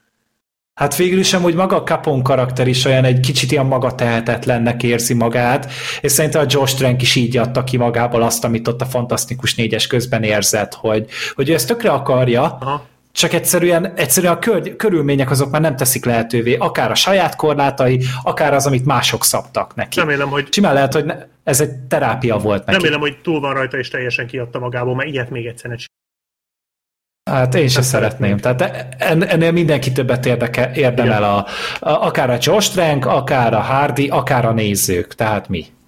Uh-huh. Hát jó. Egyébként a kritika Cs- hogy állt ez a filmhez? Ők... Hát kell még 45 ponton, vagy 42 ponton áll kritiken, úgyhogy nem túl pozitív. Az IMDb se valami erős, ilyen 5 pont körül, tehát... Uh-huh. Hát mindenhol azt írják, hogy a Hardy nagyon jó, csak ugye a film körülötte az, az, az, az nem tudja kiszolgálni a Hardit. Uh-huh. Hát jó. Akkor a következő filmünk most sikeresen eltekertem. Nyerés. Nyerés? Hát ja, ezt már így Próbáltam átkötötte. Igen, igen. igen. ezek szerint nem ment át. hát igen, gond? csak utána még folytattad. Úgyhogy... Jaj, bocsánat, nem voltam következetes. Nyerés. Ezt kérték is, hogy beszéljünk már erről a filmről, mert hát egy érdekes darab. Szerintem a plakátját megnézi az ember, akkor egyből felkapja az ember a fejét, hogy hoppá, ez még micsoda. Én azt hittem, hogy ez egy kis pörgettyű amúgy a csajnak a kezében, mint ami az eredetben Jelenet? volt a, a, a, a totemje, a, igen, a, a, a DiCaprio-nak, és ha ez is forgatja, és akkor majd kiderül, hogy álom-e vagy valóság. Hát a sztoria az viszonylag könnyen összefoglalható. Van egy, egy viszonylag hát kicsit talán naív, de jó jó, jó tehát abszolút jó szándékú, kedves nő, aki viszont egy nagyon gazdag családba kerül be. A férje egy, egy ilyen igazi juppi, egy ilyen üzletember, aki hát szeret francolni, sportkocsi, stb. Későn ér haza, az ő szülei azok is ilyen dúsgazdag akárkik, akik hát kicsit olyan, olyan távolságtartók, nagyon közvetlenek mutatják magukat a lányhoz, de közben meg állandóan valahogy nagyon kimérten beszélnek vele, állandóan az anyagi dolgokról van szó, tehát mint hogyha... Ilyen passzív-agresszívak, mint Hát a... így fontosan azt, azt tudatják vele, hogy mintha sejtenék, hogy ő csak a pénz miatt van a, a fiúkkal, holott... A Get Out-ban a család. Ö, valami, annyira nem durva, ha, de valami hasonló. Hát igen, tehát mindig, amikor azt hiszed, hogy ó, ez végre egy kedves szó, akkor mindig jön utána valami. Ö, és hát a, ott van ez a, ez a feleség, mondhatni egy ilyen szerintem rém borzasztó házban. Tehát ez a, mint a, volt ez a film tavaly, ez a, amikor a csaj egyedül harcol a, a férje ellen, aki akarta ölni, az a az az ultra brutális... Ez most... A, Bakker, hogy hívták azt a filmet? Na mindegy, majd eszembe Mi a bosszúra gondolsz? Bosszú? Az, az, az, az nem az, tavaly az. volt. Nem tavaly volt? Szerintem az tavaly előtt volt, de tavaly mindegy, előtt. de igen, a végére gondolsz. Ugy, ugyan, ugyanolyan ház, igen, ilyen, hasonló. csupa üveg az egész, Aha. tehát ennél borzasztó dolgot is tudok képzelni, mint hogy, hogy konkrétan ott vagy a, a hálószobában, fekszel az ágyan, és egy óriási üveg van mindenhol. Tehát én, én nem tudom is, de hogy lehet így jól érezni magad? Mindegy, Úgy, hogy ilyen... annyira egoista vagy, hogy mindenedet mutogatni akarod. Hát mint ez a család. Ja. És hát egy ilyen házban van, nem igazán tud mit kezdeni magával, és fontosan a férje így kicsit így elhanyagolja, tehát későn érkezik haza, nem beszéli meg vele, aztán hozahoz ilyen kollégákat, iszogatnak, tehát egy ilyen, ilyen nincs túl sok kedves szava hozzá, de közben meg úgy tesz, mintha szeretné, vagy lehet, hogy szereti is, de nem tudja jó kimutatni, stb. Szóval a nő egy ilyen fura helyzetben van, és hát aztán viszonylag korán, hát egy 20-30 perc, és hát egy olyan jó ötlete támad, hogy ő, ő, ő lenyel valamit, ami hát nem szájba való. Kezdődik egy ilyen üveg golyóval, és hát teljesen meglepődik, hogy na hát ezt el lehet nyelni, és utána másnap ö, kikakilta. És akkor kezdődik a, hát akkor próbáljunk ki valami mást, legyen egy ilyen rajszög-szerűség, aztán később láthatunk már ilyen montásban, hogy ilyen porcelánfigurákat lenyel, meg ilyenek. Elemet elemet, és hát a, az utolsót azt ne lőjük le, mert hát az, az nem volt túl jó látvány, de igen, szóval mindenfélét lenyel, és ami engem meglepett, hát szerintem ezt még el lehet mondani, hogy viszonylag korán le is bukik ezzel, mert közben a nő terhes, ezt még nem is meséltük, hogy még bizarabb legyen, és hát megy ultrahangra, és hát ott az észrevettek valamit, hogy na hát ez még micsoda. Jó, tam. Ú, az de kemény volt az a jelenet, Igen. Jézusom. Elemmel működik. Tehát a, a, és, Ja, tehát az, az a pillanat, amikor így, így azt mondja, de, de jaj, csak ne vegyék észre, csak ne tudják meg. Uh-huh. Nem az, hogy bazd meg, amúgy lenyelem ezeket a szarokat, és szenvedek tőle, mint a kutya, hanem, hanem jaj, csak ne jöjjenek rá, hogy én ezt csinálom. Nem szenved tőle. Pont, hogy élvezi.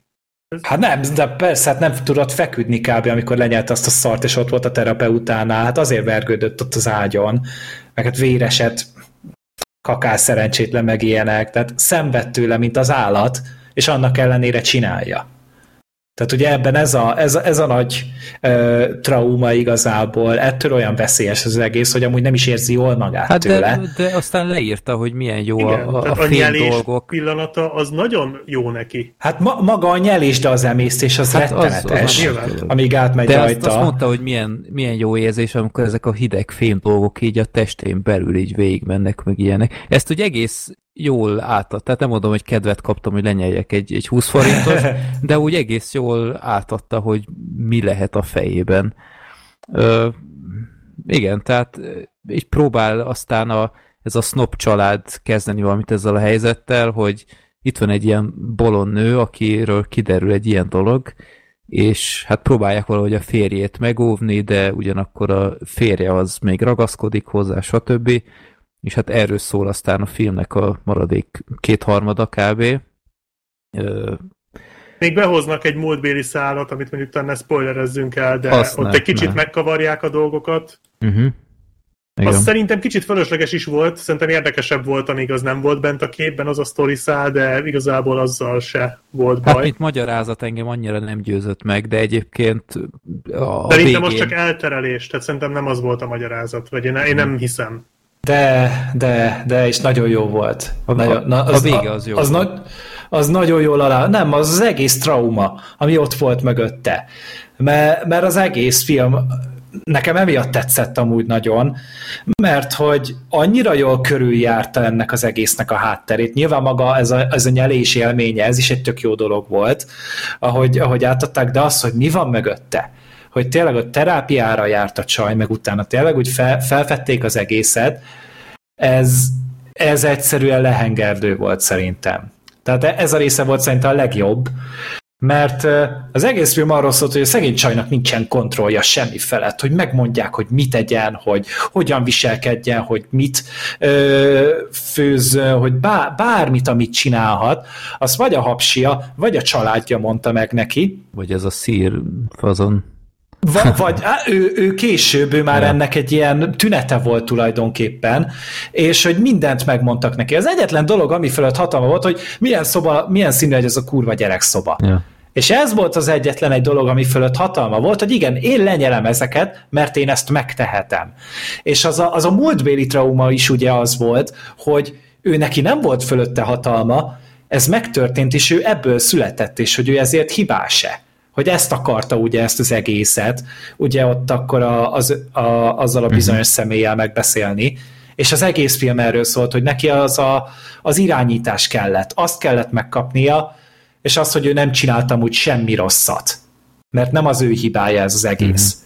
Ez egyébként és igaz, ugyanak... Ez nagyon igen, jó. ez egyébként jó, de én szerintem, ha, ha nem magyarázzák meg, és tehát ha nem kötik valamihez, ezt a dolgot úgy is működött volna, hogyha inkább a családra fókuszálnak, mert igazából engem az nyűgözött le, hogy, hogy milyen jól ábrázolták, hogy ez a család ez gyakorlatilag birtokolja őt is. Igen. Hogy, hogy a csávó nem szerette, és az, tehát azért ragad, vagy lehet, hogy szerette, de, de ragaszkodott hozzá, de nem azért, mert jól érezte magát vele, hanem mert, mert ő is egy tárgy. Ott van a sportkocsi, a ház, a kert, Igen. a medence és a, és a feleség. Tehát ez, ez kell az imidzséhez.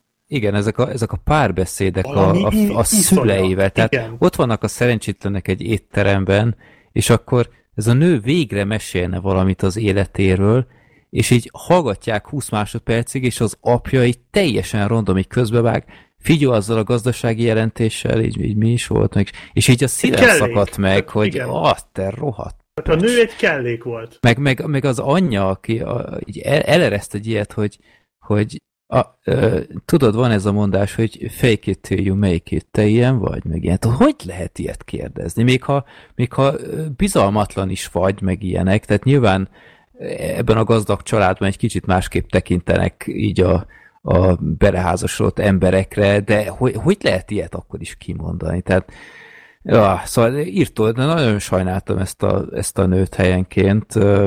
Ez szegény ember Jennifer Lawrence. De az a vicces, hogy nekem nagyon hasonlított rá. Ez a nő, ez így abszolút nem volt ismerős, de egy utána néztem, és egy csomó filmben láttam már. Ugyanúgy a, a férjére is igaz. Tehát csomó Tudod, filmben volt mellékszereplő. Igen. A vágyak szigetében. Nekem onnan volt ismerős. Hát a 12 katonában láthattam még. Szóval sok ilyen, ilyen mellékszerepbe benne volt, de egyébként ő meg egy ilyen, ilyen szegény ember Ryan reynolds lehetett így sok szempontból. Ah. De, ja, szóval egy... De nagyon jók voltak amúgy. Igen. A színészek azok mind, mind az kiválóak após, voltak kivétel az nélkül. Após meg a, nem, biztos nem ismeritek, a Sledgehammer című kultikus sorozatot a 90-es évek elejéről egy ilyen... De most, hogy mondtad, hogy kultikus, most már most én érzem magam, hogy nem ismerem. Nem, a Sledgehammer egy, egy írtó vicces, olyan, mint a ö, mondjuk a halálos fegyver, ö, tehát nem tudom, hogy tehát halálos fegyver ilyen, ilyen szitkomnak, de úgy, hogy, hogy így mondhatni ilyen félig meddig ilyen irodás környezetben. Nagy, nagyon nehéz visszaadni, de nem is volt sok rész ennek a sorozatnak, de én nagyon imádtam. Sledgehammer két évad volt, 86-tól 88-ig, úristen, nem is, nem is a 90-es években. Ez a, ez a David Rash, ő volt ebben az após, és ő volt a Sledgehammer egy ilyen, ilyen képzeljétek el a rendőrakadémiából azt a lövöldözős a, hogy hívták a Tackleberry? Nem Tackleberry. Aki ilyen fegyverőrült volt a rendőrakadémia. Hogy hívták azt a fazont? Na mindegy, mint hogyha ő rá felúztak volna ilyen rendőr szitkomot, így kell elképzelni. Én tökre ajánlom mindenkinek. A Sledgehammer, így keresetek rá, egy nagyon vicces kis sorozat. Én onnan ismertem ezt az apóst.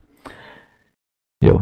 Most, hogy megöltem a beszélgetést, nem visszamehetünk a nyelésre. Ö... Az, az, mondom, nekem, nekem ez a része jobban működött, bár egyébként önmagában ezzel a múltbeli szállal se volt baj, mert abból is kikerekítettek egy mocskosul jó párbeszédet. Uh-huh, jó.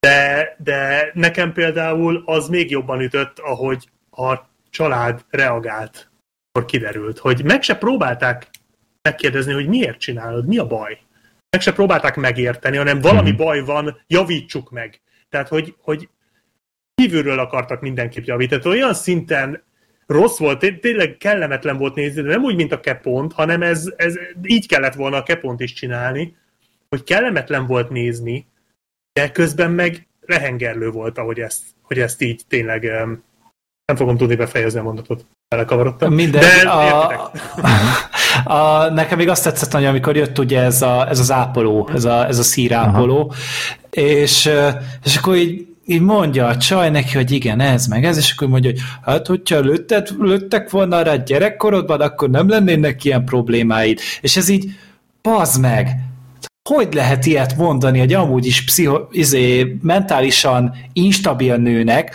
hogy amúgy nem is akkora a problémád, mit sírsz te. Hát ez ilyen luxus Tehát, hogy a... probléma, hogy magadnak csinálod.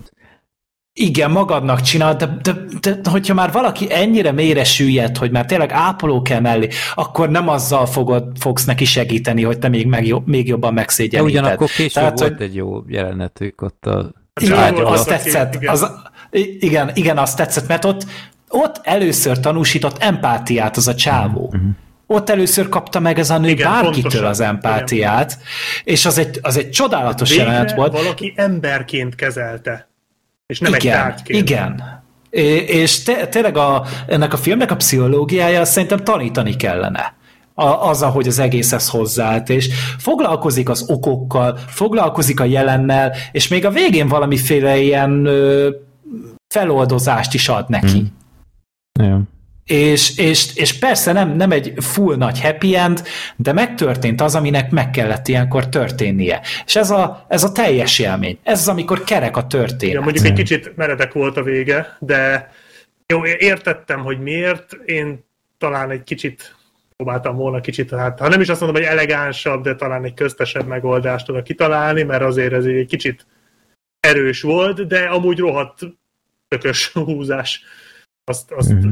a végén az utolsó jelenetben, ami történik, olyat azért nem sok film mert bevállalni. De, de jó, mondom, nekem talán egy kicsit ott nem, nem ért, éreztem ezt teljes mértékben jogosnak, de hát nem, tehát érthető volt. És igen, egyébként az a vicc, hogy én ezt láttam még valamikor márciusban ezt a filmet, és így nem sok mindenre emlékeztem belőle. Lehet, hogy rossz paszban néztem, vagy csak, mit tudom én, egy háttérzajnak tettem be, vagy ilyesmi. Nem is tudtam, hogy mi ez, én inkább egy ilyen Cronenberg-szerű valamire számítottam, és ahhoz képest azért ez elég lájtos. És nem is nagyon tetszett, és most gondolkodtam, hogy az adás miatt most ugye mondtátok, hogy beszélünk róla, hogy így átpörgettem, hogy egyáltalán mi volt ebbe, de így másodszorra annyira letaglózott, hogy, hogy egy kis pörgetés után újra néztem az egészet, és másodszorra rohadtul tetszett. Tehát ennek a filmnek kellett egy második nézés is, de, de abszolút összeállt most így nálam. Tehát tényleg nagyon hmm. működik a film. És, és nem, tényleg... is a, nem is a művészfilmes, mint vártam. Tehát egy kicsit lassú mondjuk. Igen, ilyen, ilyen hangulatfilm inkább. Aha, a színekkel ja. is erre próbál. Igen, Ugye van igen. az a színes ablak, meg az ágyak, meg a berendezések színei, a csajruháinak a színei, ilyen, próbál ilyen nagyon stilizált lenni. De, uh-huh. de jól áll neki, és tényleg uh, ilyen hangulatfilm. Igen. Meg hát tényleg, tényleg vannak témáról. ezek a pszichés zavarok, tehát sokszor lehetett hallani, hogy van, aki a haját teszi, és akkor nem tudom én, ilyen, ilyen tíz évek később ilyen óriási ilyen haj labdát szednek ki a gyomrából, mert azt ugye azt nem, nem lehet megemészteni. Tehát igazából teljesen megérte, hogy egyszer egy ilyenre is felhúzanak egy filmet, és abban mondjuk látok valamit, amit mondtál Black Sheep, hogy nem feltétlenül tehát ne, nem bántam, hogy megindokolták, de ha nem indokolják meg, szerintem úgyis egy teljesen okés alapszitu. Mondom, én, én azért mond, gondoltam ezt, mert engem maga a szituáció az jobban érdekelt, mint hogy miért jutott el idáig a nő. Aha. Tehát szerintem az izgalmasabb volt. Uh-huh. De az is mondom, az is egy baromi erős történetszál egyébként. Jó. Egy, tényleg jó, jó film nagyon. De azért mondjuk a, a lenyelős jelenetek azért néha elég meredekek. Tehát szokat így... Hát kell hozzá igen. gyomor. Nem olyan gyomor, mint amilyen a, a filmhez, fi, filmben van, de igen, tehát hogy, hogy azért húzós. Én, én nagyon vergődtem néha, amikor néztem, hogy úristen. Legalább méheket Tehát én ezt, le.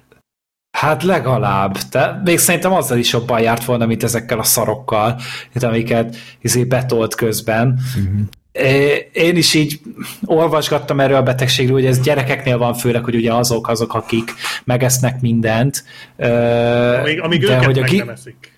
Hát így van, Jancsi és Uriska.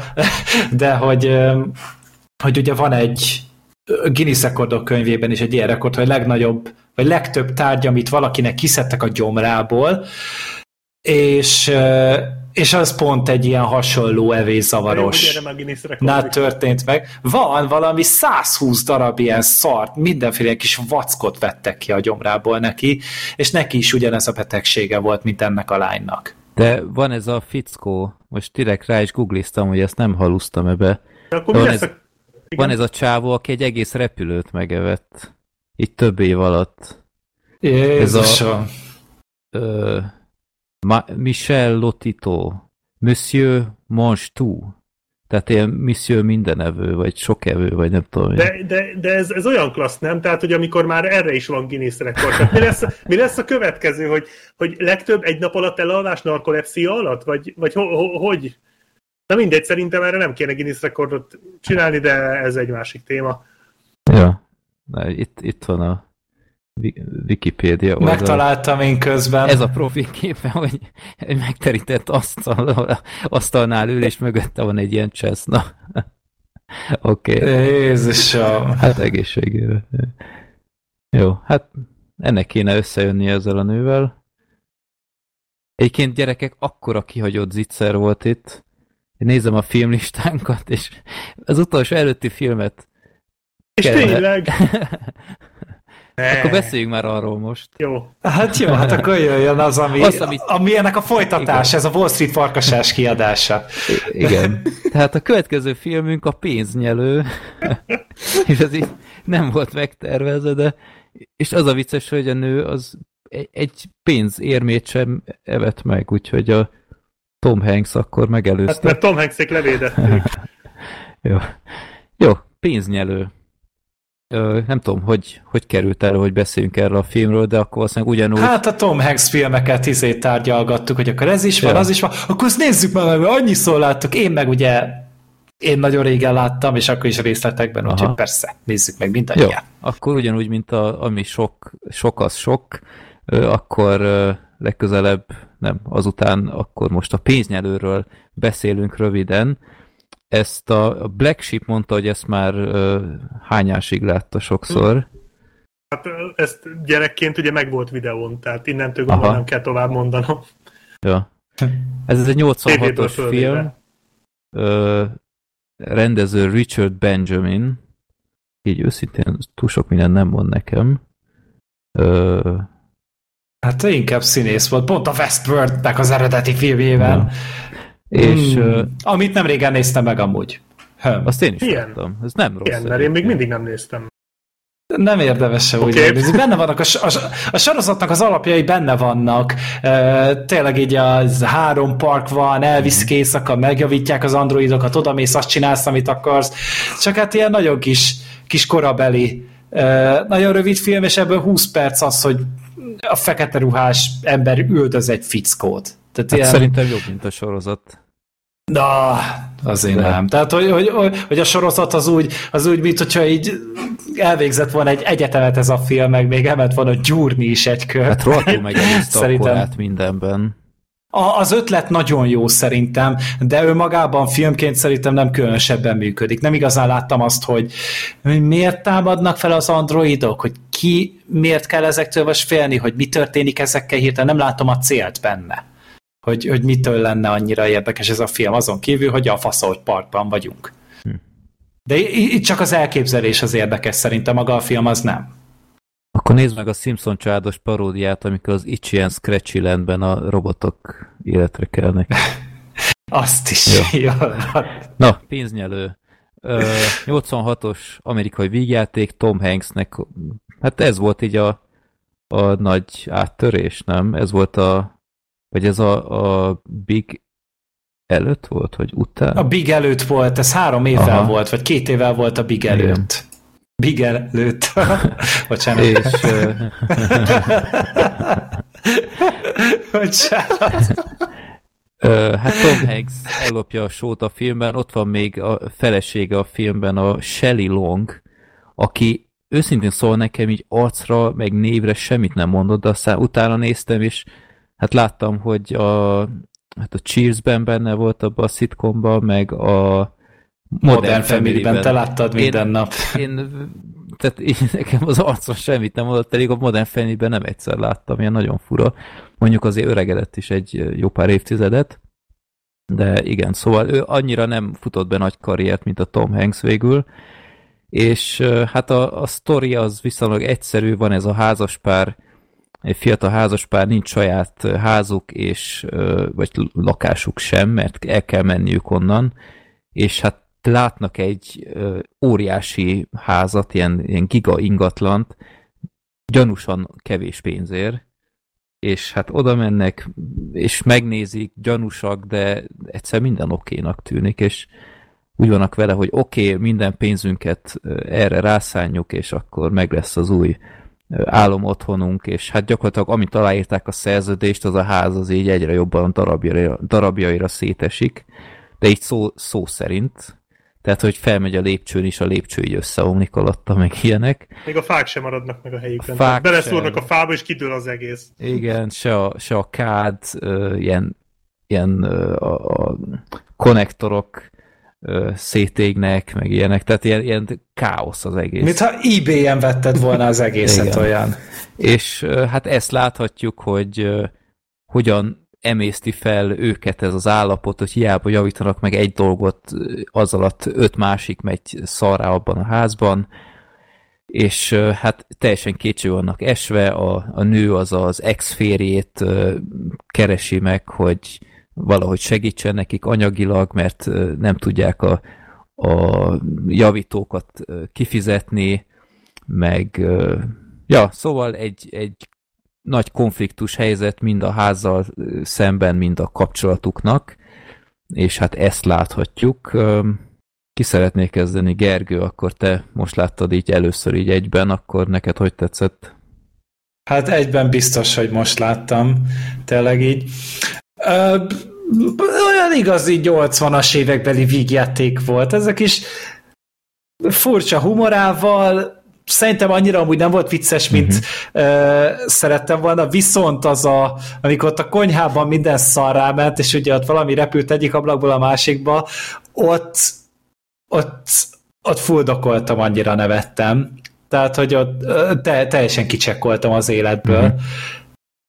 És a, az állati vicces volt, meg utána, hogy ott a, utána, amikor még a kár leszakadt, meg hát, meg igen, én nekem itt azért, hogy durva PTSD-n volt ettől a filmtől, mert ugye nekem is egy éven keresztül tartott a kurva felújítás, amíg be tudtam költözni a lakásomba, és, és akkor is tudod, hogy mindig mentünk, és akkor, na mikor lesz kész? Két hét. Aztán két hét múlva megkérdeztem, még két hét, és akkor ez ment bakker egy éven keresztül. Hát majd izé, jön a szaki, és akkor hát, hogy hét alatt befejezzük, és két hét, és mindig ez volt, és, és annyira tudtam vele azonosulni. Mm ezzel a részével a filmnek, de ezt, ezt nagyon jól adta vissza meg, hogy, hogy tényleg az megy szarra, ami csak, a, ami csak lehetséges.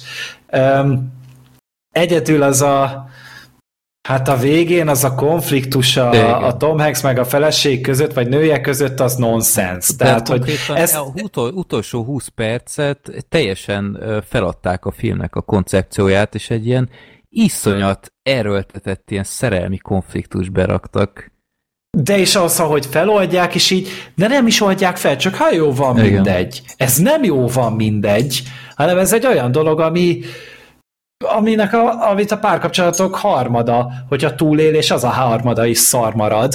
Tehát, hogy, hogy ez így ilyen nincsen. De én ezt az egész és, úgy, ahogy van, kidobtam volna a filmből. Igen, vagy gyökér volt amúgy is. És ja, ez volt az, ami nekem nagyon lehúzta a filmet, mm-hmm. tehát a mhm. befejezése, meg ez a mellékszála. De amúgy tényleg egy nagyon kedves film.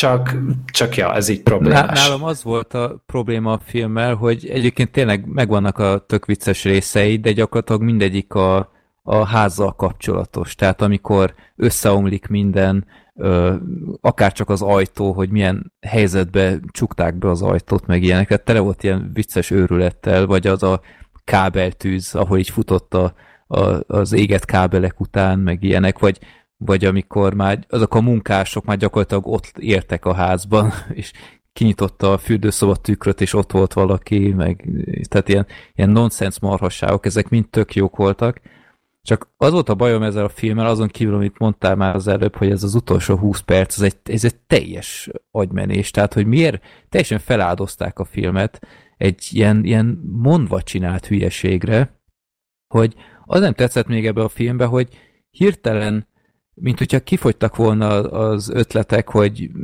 hogy verjük még szét ezt a házat, meg stb. Hirtelen így nagy ö, bemutatás nélkül lett hirtelen egy csomó pénző, gondolom itt az x férnek köszönhetően, és akkor megjött ez a, ez a Mad Max ö, hadsereg, és onnantól kezdve így csinálták a házat. Tehát, hogy így, így valahogy már elveszett a, a filmnek az igazi szíve valahogy. Ők csinálták, a Tom Hanksék próbálták valahogy kibírni ezt a társaságot, de onnantól kezdve a film már nagyon ritkán volt vicces szerintem. Meg a kémia sem működött valahogy olyan jól az a házas pár között, valahogy nekem, nekem nem működött ez annyira. Tehát mondjuk egy Meg Ryan lett volna a felesége, kettőjük között azért már nem egyszer működött a kémia, szerintem több, vagy egy jobb film lett volna az egészről, mint ezzel a, ezzel a nővel. Hmm. Nem? Nem érzitek? De, e, ez tény. Nem tudom, nekem most így az adás elején esett le, hogy erről is fogunk beszélni, úgyhogy én az emlékeimre hagyatkozom, és nekem a házas jelenetek maradtak meg belőle, amikor díbolják, díbolják a házat. Azok marha szórakoztatóak, de így igen, tehát ez tény, hogy ez a film viccesebb, mint amennyire jó.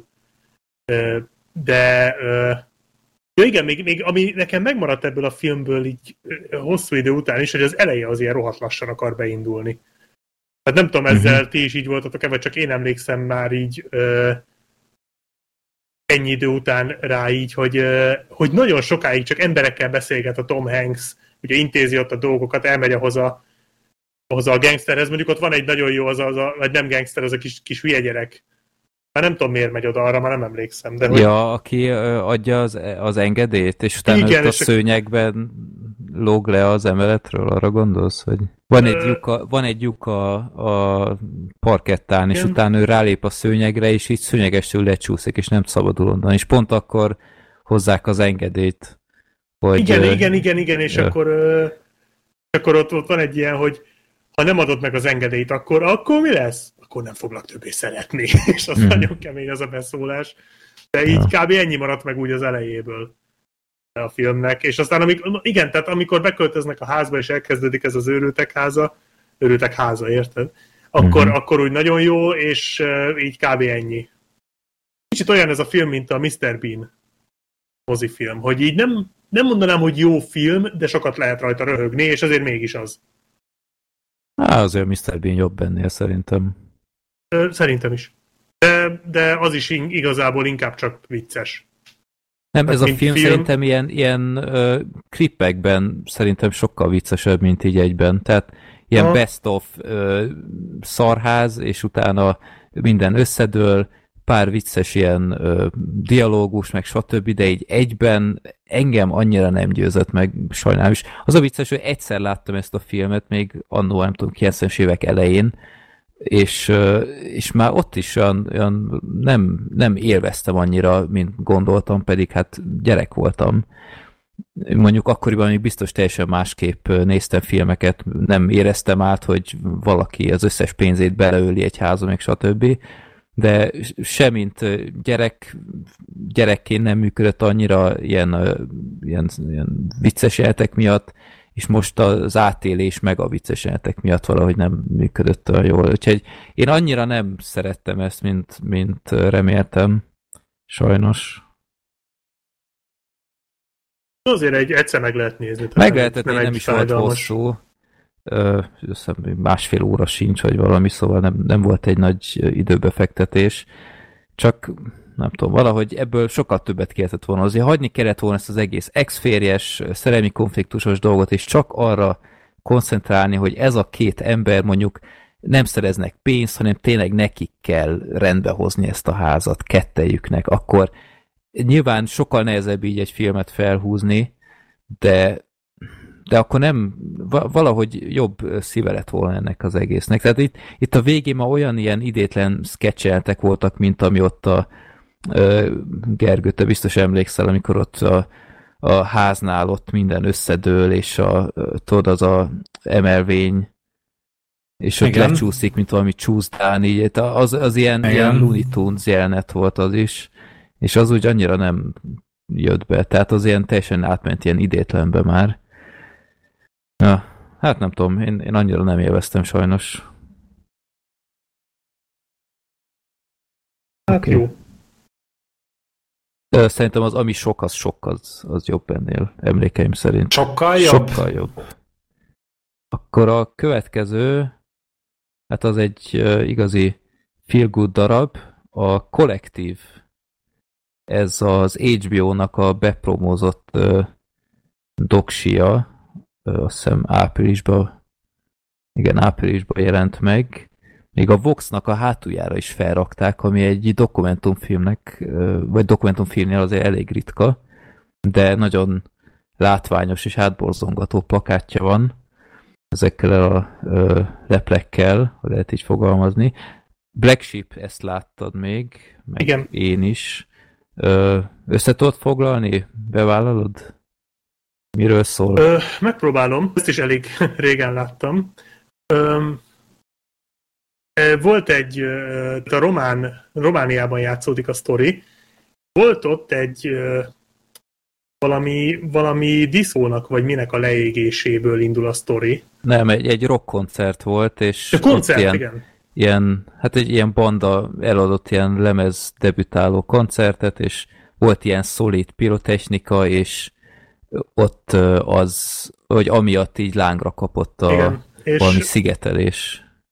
Igen, igen. Na a lényeg az, hogy leégett egy épület, nagyon sok ember volt benne, és az a, ott indul igazából a lényegi rész, hogy akik égési sérülésekkel kerültek a kórházakba, azok közül is rengetegen meghaltak később. Konkrétan többen, mint maga a tűzben. Igen. A kórházban. Tehát És ilyen, igen. ilyen egyszerű égési sérülésekkel sem élték túl. Tehát a filmben van egy ilyen döbbenetes jelenet, hogy, az, e, hogy van egy nő, aki túlélte, de ilyen elég Ö, tehát ilyen látványos sérülések, tehát csomó ilyen újja, ö, ilyen, ilyen csonkokban maradt meg csak, és, és ö, ő csinál egy ilyen kiállítást az ő testéből, hogy ö, megmutassa a hegeit, meg stb.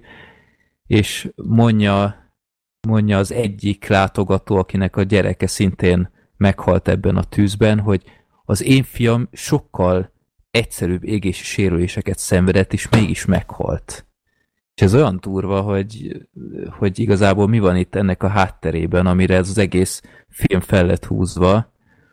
Hogy hát az van a, igen, hát ugye az van a hátterében, ezt még azért gondolom el lehet mondani, persze, ez nem spoiler, szól, hát erről szól a film, hogy... Hát a hírekben is volt Magyarországon, tehát ez nekem nekem ez ismert volt ez a sztori, csak, csak nem tudtam, hogy ennyire összefügg a kettő. Hogy a kórházakban ugye higítják a fertőtlenítőszereket, amit műtéteknél használnak, például ezeknek a ezeknek az égési sérülteknek. Hát műtéteknél meg úgy általában, tehát ugye amit a kórházban használnak, fertőtlenítőt. Így aztán ezek az égési sebek, ezek elfertőzöttek, és ebbe haltak bele ugye az emberek.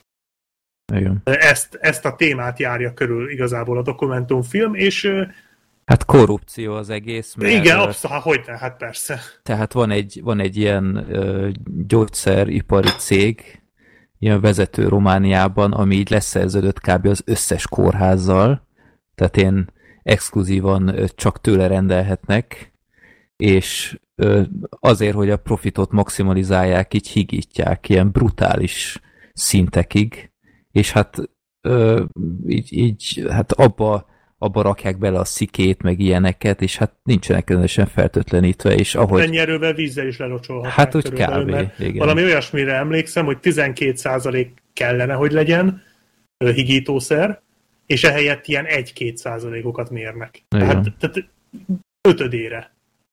Ja.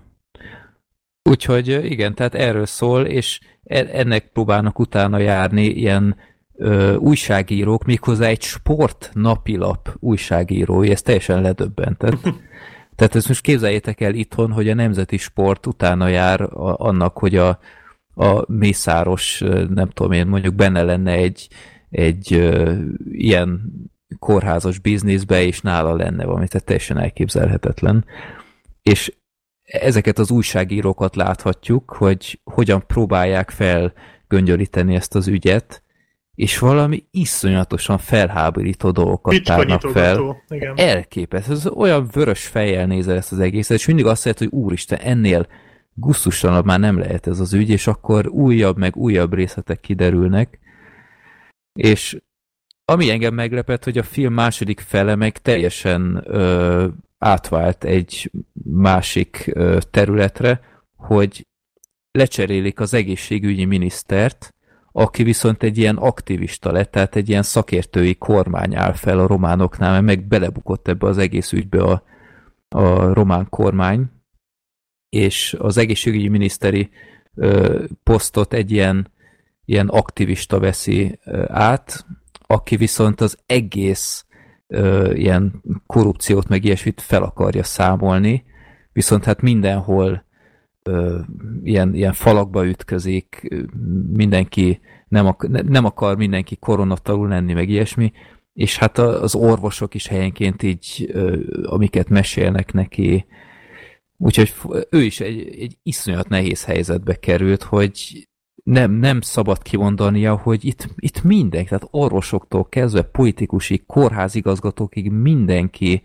korrupt. De ezt így nem szabad kimondania, mert akkor itt teljesen összeomlik minden, tehát ö, igen, láthatjuk, hogy mennyire utálja a munkáját, hogy ebbe így bele csöppent. Ö, az a durva, hogy ez ugyebár egy ö, román film, de annyira magyar is lehetne, és ez a legborzasztóbb az egészben így magyar nézőként, hogy, hogy egy ilyen itthon is simán elképzelhető, és ki tudja, hogy hány ilyen helyzetet úsztunk már meg különböző területeken, hogy szörnyű. Tehát főleg ez, hogy, hogy láthatjuk, hogy kezdődik ez az egész film, tehát itt konkrétan látni koncertjeleneteket, rögtön ezzel nyit. Hát magát hogy... a izét is megmutatják, amikor leég. Igen. Vagy hát amikor, amikor kigyullad. Tehát látni, hogy mondhatni ilyen 10 másodperc alatt ilyen, ilyen lángra kap a szigetelés. És mondja is a szerencsétlen énekes, hogy gyerekek, ez nem a műsor része, valaki adjon már gyorsan egy poroltót, és így nem nagyon reagál senki, és utána még nagyobb lángra kap, és kitör a pánik, és láthatunk olyan durva ilyen, ilyen jeleneteket, hogy mindenki próbál kijutni, egymást tapossa, mindenki szörnyű volt nézni, és utána, hogy hogy folytatódik ez a film, hogy, hogy csak erre az egész higítós dologra megy rá. Ja, és hát durva, hogy aztán aki az egész mögött van, tehát ennek a, a gyógyszeripari cégnek a vezetője, nem tudom, erre emlékszel Black Sheep, aki úgy tűnik ja, az egész mögött van, igen. Azt nem mondjuk el, hogy vele mi lett, mert ez egy szinten érdekes történetszál, ezt se tudtam, hogy őt hogyan, ő hogyan próbál bujkálni, meg ilyenek, és egy ilyen iszonyat, tehát tényleg bicskanyitogatta az egész film, tehát egy, egy, egy, egy mérges állapotban vagy egész végig. Úgyhogy nem egy egyszerű doksi, de szerintem egy nagyon fontos doksi, és én nagyon örülök, hogy az HBO ezt így felkarolta és megcsinálta, mert, mert ez tényleg egy olyan film, amit mindenkinek látni kéne, és mindenkinek ezt kéne néznie, és nem egy Tiger King-et. Mert ez konkrétan, konkrétan szól is valamiről, és ennek következményei is vannak, így, így remélhetőleg sokan nézve kapnak, hogy gyerekek nem kéne ezt talán ennyire gátlástalanul csinálni, amit csinálunk, de hát mondjuk így a román egészségügy meg ilyesmi nyilván nem a leg, legkommerszebb téma, mint egy Joe Exotic, de, de én tényleg bátorítok mindenkit, hogy nézze meg, nem lesz egy kellemes élmény, de megéri. Nagyon tetszett, hogy nem, nem interjúk vannak benne, meg nem, nem beszélnek a kamerába az emberek. Igen. Ez, ez nekem nagyon megdobta az egészet, hanem a, ezt a Voxos kritikában is olvastam egyébként, de valóban így van, hogy, hogy mintha ott se lennének. Tehát, tehát valahogy úgy, úgy nem, Igen. Mintha tényleg nem vennének az emberek tudomást a kameráról, Igen. miközben nézed a, az eseményeket. Tehát nem érzed azt, hogy dokumentumfilmet nézel, hanem mintha a valóságot Hát mint, jó, tehát érted, mint hogyha tényleg a valóságot látnád, mint hogyha betekintést nyerhettél volna a, abba, ami történt. Ami igazából a dokumentumfilmezés lényege, de itt valahogy, valahogy el tudták azt érni, hogy tényleg úgy hát tűnik. Meg, igen, nagyon... meg hát itt azért nagyon súlyos jelentekben is ott a kamera. Mm, igen. Tehát olyan, olyan, ahol én azt mondanám miniszterként, hogy oké, okay, gyerekek, ez most már büntetőjogi terület, ezt most ezt itt nem Igen. lehet levetíteni. És nem rejtett és kamera, nem. hanem rendesen ott van, a, ott veszik meg minden. Tehát hát mindenki szerintem érezte a helyzetnek a súlyát, tehát azért ez 2015-ben volt ez, a, ez az esemény, és uh, 64-en haltak meg. Tehát azért emlékez, emlékezzünk itt, mi volt Budapesten a West-Balkánnál, uh, ami után ilyen iszonyatos szigorítások voltak így a, az ilyen szórakozó helyeken. Na hát ez egy sokkal, még annál is sokkal durvább uh, eset volt, meg hát amik kiderültek ennél a helységnél, hogy nem is szabadott volna, hogy legyen olyan szigetelés, hát ott is össze-vissza ö, ilyen, ilyen spóroltak, hogy olyat vettek, ami nem tűzálló, pedig tűzállónak kellett volna lennie, meg ilyenek. Tehát iszonyatosan rálátunk, hogy mennyire korrupt gyakorlatilag egy ország, és hát ismerős, igen. Sajnos. Sajnos. Úgyhogy mindenképp nézzétek meg ez a, ja, kicsit olyan ez a film, mint a Spotlight, legalábbis az első fele, csak tényleg mint dokumentumfilm, és kon- konkrétan látjuk, hogy hogyan ö, dolgoznak az újságírók, hogyan szerzik meg élőben az információkat, hogyan ö, fenyegetik meg őket, amikor már túl mélyre ásnak, meg ilyenek. És ismétlem egy sportnapilapnál, tehát ez, ez, ez teljesen felfoghatatlan. Úgyhogy hát ezek az újságírók is szememben abszolút hősök, mert mindenki már eltusolta, az, az előző igazságügyi miniszter, nem igazság, egészségügyi miniszter is teljesen ilyen, ilyen kamu ö, vizsgálatokat. Igen, az, hogy, oh. hogy az esetek 95%-ában ö, nem láttunk ö, problémát a higításnál, és stb. Isten azzal a céggel csinálták a vizsgálatot, akik a, a higítószert küldik meg ilyen. Tehát ilyen undorító az egész. Ja, úgyhogy kollektív. Mindenképp nézzétek meg, fenn van HBO Go-n, magyar szinkronnal, egy, egy lebilincselő film, tehát ezt nem igazán lehet abba hagyni, amint egyszer elkezdted. Gergő, megnézed -e esetleg? Nem így. Meg. Kiváló válasz. Akkor egy filmünk maradt mára, ez a népakarata, a körhinta. Ezt kérték tőlünk a hallgatók, vagy... Népek? Azt hiszem, ja. azt hiszem Dávidnak hívták, aki beküldte, de és lehet, hogy rosszat mondok, elnézést, ha igen.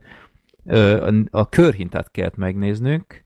Én ezt több mint egy hónapja láttam most már, úgyhogy nem biztos, hogy nagyon-nagyon pontosan tudok egyes jelenteket fel felhozni itt a kibeszélő során, de azért írtam jegyzeteket, úgyhogy most erre támaszkodom. A Black Sheep ma fejezte be, úgyhogy akkor megpróbálod összefoglalni, miről szól ez a magyar filmklasszikus. Hát nem egy bonyolult történet. Az igaz, mondjuk. Közben most puskázok, hogy melyik időszakban játszik. Háború előtti? Után. Után. Után. Ez bőven kommunizmus, szocializmus bőven. Hát egy kis faluban játszódik a történet, ahol a főszereplő az Mari, egy hát parasztlány, mondhatjuk, akit az apja, aki nagy szigorba neveli, az odaígér egy gazdag fiatalembernek, mint, mint feleséget. Ugyanis ők eléggé, hát nem állnak olyan hűde túl jól anyagilag, és hát ő ebben a házasságban látja az apja a a jövőnek a megalapozását, a pénzügyi megalapozását, Viszont Mari köz visszatér, ja igen, mert hogy Máté az a háborúból tért talán vissza, vagy valahonnan visszatér, ha jól emlékszem, a, egy Máté nevű ö, fiatal, másik fiatalember, aki viszont szerelmes Mariba, és Mari is belé, és ők egymásba szeretnek, és Máté nem akarja, hogy a Maria a gazdag fószerhez menjen hozzá, ezért megpróbálja úgymond elszeretni. És tulajdonképpen így ennyi a sztori. Tehát, hát, a, hát nem, nem egy túl uh, új receptúra, úgymond, nem, hogy, abszolút nem. hogy uh, nem, nem azt kell elvennie, akit ő szeretne, és küzdenek a szerelmükért. Nem. Mi, mindebben ilyen, uh, ilyen mezőgazdasági, szövetkezeti háttérrel, hogy, hogy ki akarnak szállni onnan, és földet egyesíteni ezzel az új házassággal, stb. Hát igen, ez az, amit mondtam, hogy ez egy, ez egy abszolút üzleti uh-huh. lépés az apa részéről, hogy azért adja a feleségként a lányát oda, mert hogy ezzel megszilárdítja a üzletet. Tehát ez, ez abszolút csak, csak emen, en, ennek a mentén. Hát meg ilyen hatalmi demonstráció, igen, hogy igen. Az, az van, amit én, vagy az lesz, amit én mondok, és stb. és te ez alkalmazkodsz. Ja. Akkor ti nem láttátok ezt a filmet korábban? Én még korábban nem láttam. Én sem. De az a vicc, hogy én láttam, és én úgy emlékeztem, hogy ez egy tök erős film, egy tök jó film. És így örültem is, hogy ez, erről fogunk beszélni, mert na, ez egy jó apropó ahhoz, hogy újra nézzem. Egyébként Fábri Zoltán rendezte, aki egy óriási magyar rendező volt. Uh-huh. Ugye ő csinálta az ötödik pecsétet is.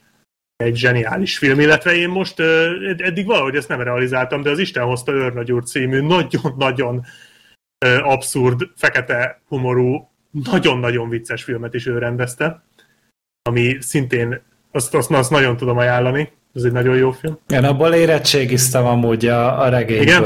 A Tóték című mixát regényből. Rohadt jó film. Na mindegy, és, és örültem, hogy na akkor ez tök jó, mert régen ezt láttam már nagyon-nagyon régen, és így nem sok mindenre emlékeztem belőle, így a kulcsjelenetek megmaradtak, uh-huh. és, hogy, és hogy nagyon jó ez a film. És így elkezdtem nézni újra, és basszus, így nem értettem, hogy mit gondoltam, mert ez a film Hát őszinte leszek, most lehet, hogy leiratkozik mindenki, de ez a film annyira nem jó. Tehát így néztem, és valahogy, valahogy annyira arhaikus a nyelvezete, a színészi játék. Nem hittem el ezt a nagy szerelmet, amit itt előadott a Máté meg a Mari. Főleg a Máté, ahogy így nyomult. Lehet, hogy ez akkor az 50-es években ez, ez működött, uh-huh. de, de annyira, annyira teátrálisnak tűnt az egész, sehova se tartónak, és így nem értem, hogy hogy, hogy, hogy mi, mi, mi a fené, fene történt itt ennyi év alatt, és aztán rájöttem, hogy a, a film utolsó harmada maradt meg bennem. Az utolsó fél óra a, a, az esküvői tánc után. Uh-huh. Az rohadt jó.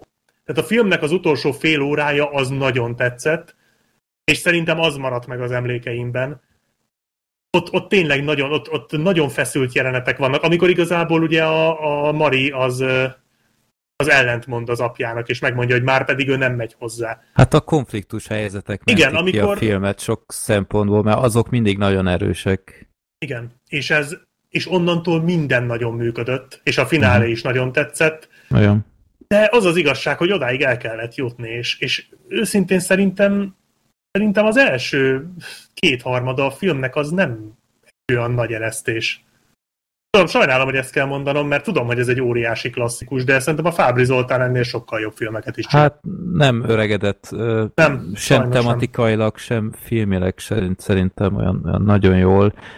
Nem, tehát nem mondom, hogy egy rossz film, mert Abszolút egyébként nem. tényleg megvannak a, az érdekes dolgai, például ezek a betekintések ezekbe a főleg most lehet, mint nekem, mint fővárosi városlakó, meg stb., de egy kicsit olyan érdekesek voltak ezek a betekintések a falusi termelői életbe, meg, meg tényleg szóval a konfliktus helyzetek, azok rendkívül jól meglettek rendezve. Tehát ez a, az a tánc, amit mondtál, ez kicsit olyan, olyan hipnotikus is volt egy idő után, ez a, ez a folyamatos forgás, meg stb. Meg Nekem ott a Titanic jutott eszembe, abban volt ilyen, ez a James jogos. Cameron biztos, hogy lenyúlt. Nekem az jutott eszembe arról, hogy ha illettem volna abba a táncjelenetbe, én, én 10 másodperc után összehányok mert én, még nézni is rossz volt, ahogy forogtak, én nem bírom ezt. Én már a tévé előtt majd nem hánytam, Én nem bírom úgy, ezt a fúkó, ezek szerint se. Tehát ezt a két nem. fordulat után én már egy napig hányok, uh-huh. de így ezt én nézni is rossz volt, de egyébként piszok jó, jó jelenet, és a, tehát utána is, amikor ugye jön az a konfliktus, amikor ugye,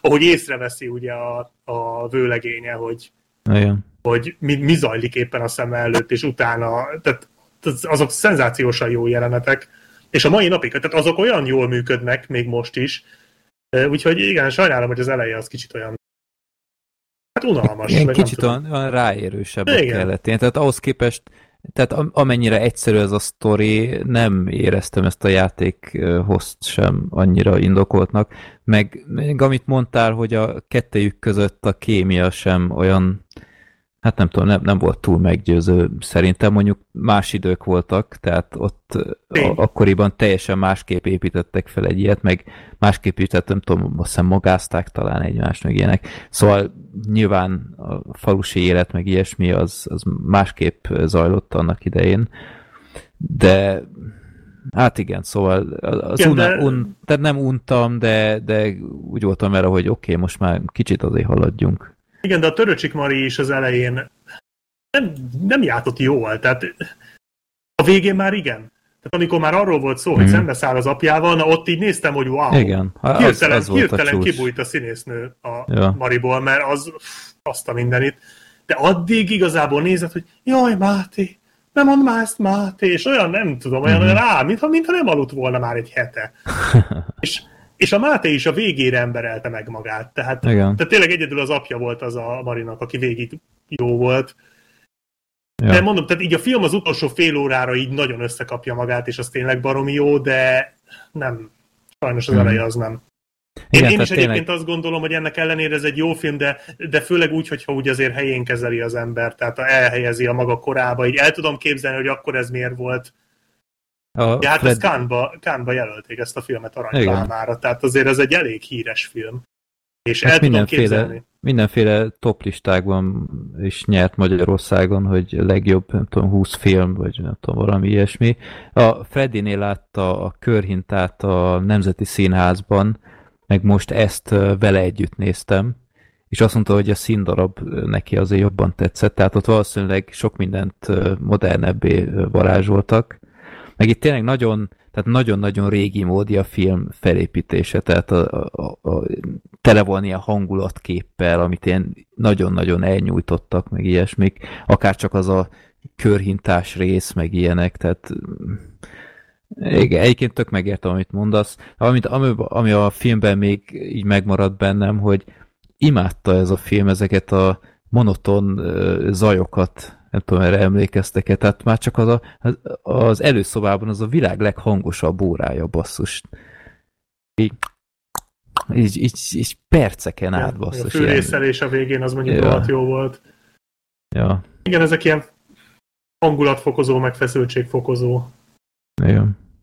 Meg hát basszus, fogalm se volt, hogy a Törőcsik Mari ilyen gyönyörű volt fiatal. Hát nagyon. Tehát elképett. Én mondjuk, én, én mindig csak ebben a tudom, plusz 60-as kortól láttam meg ilyenek, és hát sejtettem, hogy nem így nézett ki 20 akárhány évesen, de így azt a rohadt. Tehát így gyönyörű volt ez a nő.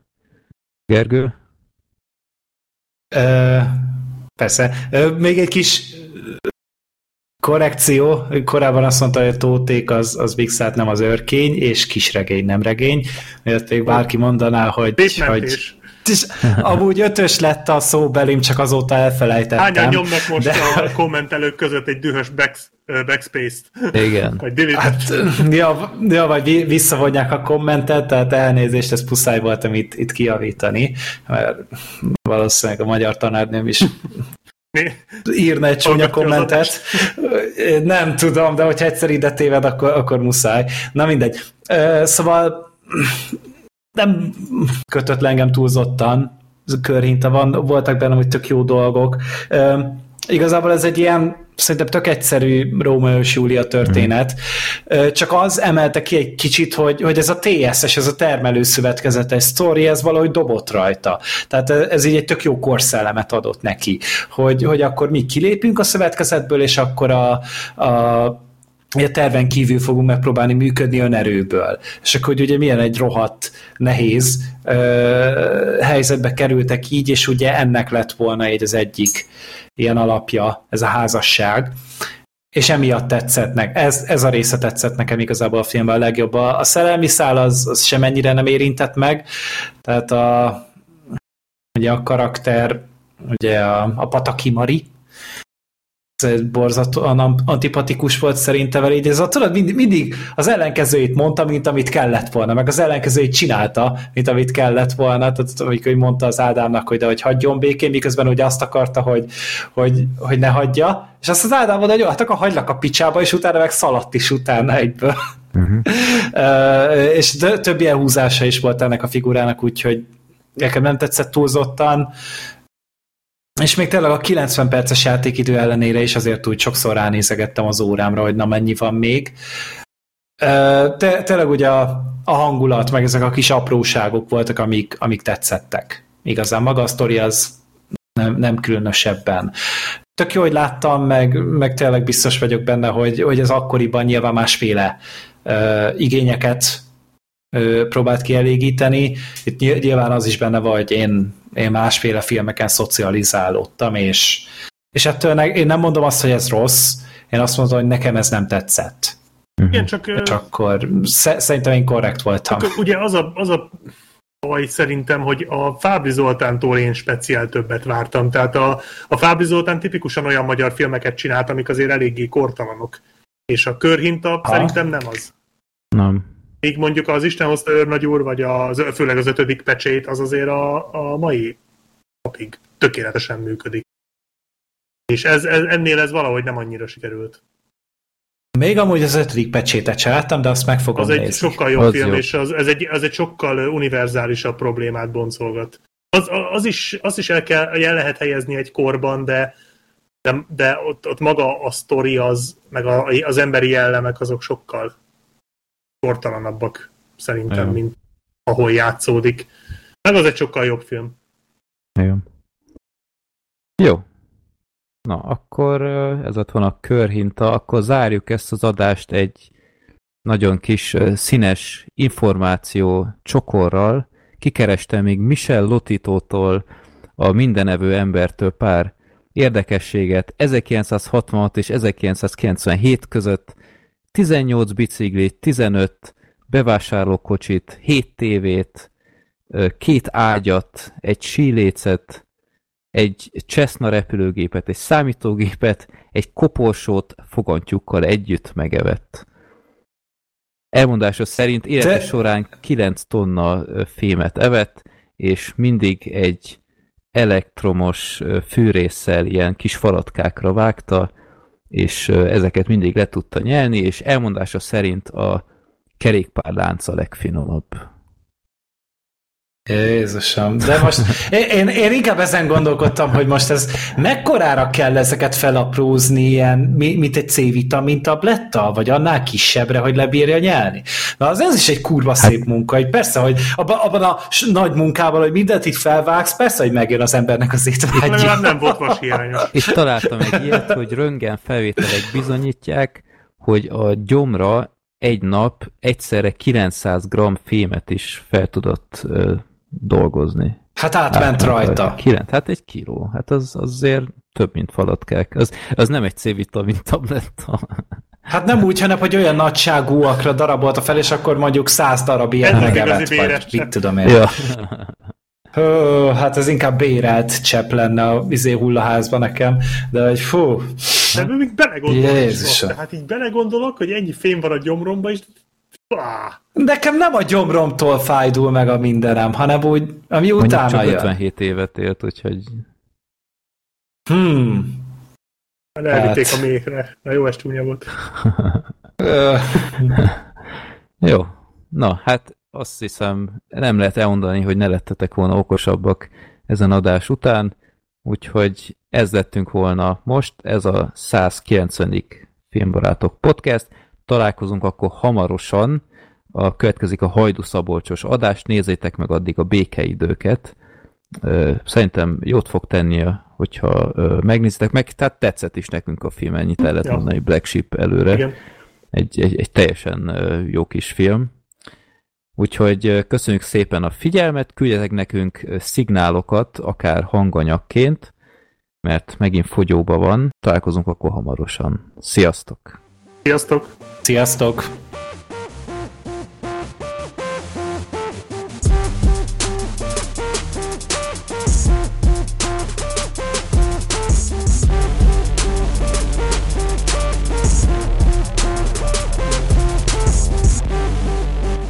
Legyél te is részese adásainknak. Küldjél a Népakarata rovatunkba maximum három filmet, hát ha pont a te beadványodat sorsoljuk ki egyszer. Minden ehhez kapcsolatos információt megtalálsz a filmbarátok.blog.hu oldal almenüjében. Te küldhetsz nekünk kérdéseket, reakciókat, borítóképeket a filmbarátok podcast.gmail.com e-mail címre, örülünk minden levélnek. Podcastünket megtaláljátok Youtube-on, Twitteren, Facebookon, iTunes-on, Spotify-on és Soundcloud-on is. Reméljük tetszett neked az adásunk, és velünk tartozhat továbbiakban is.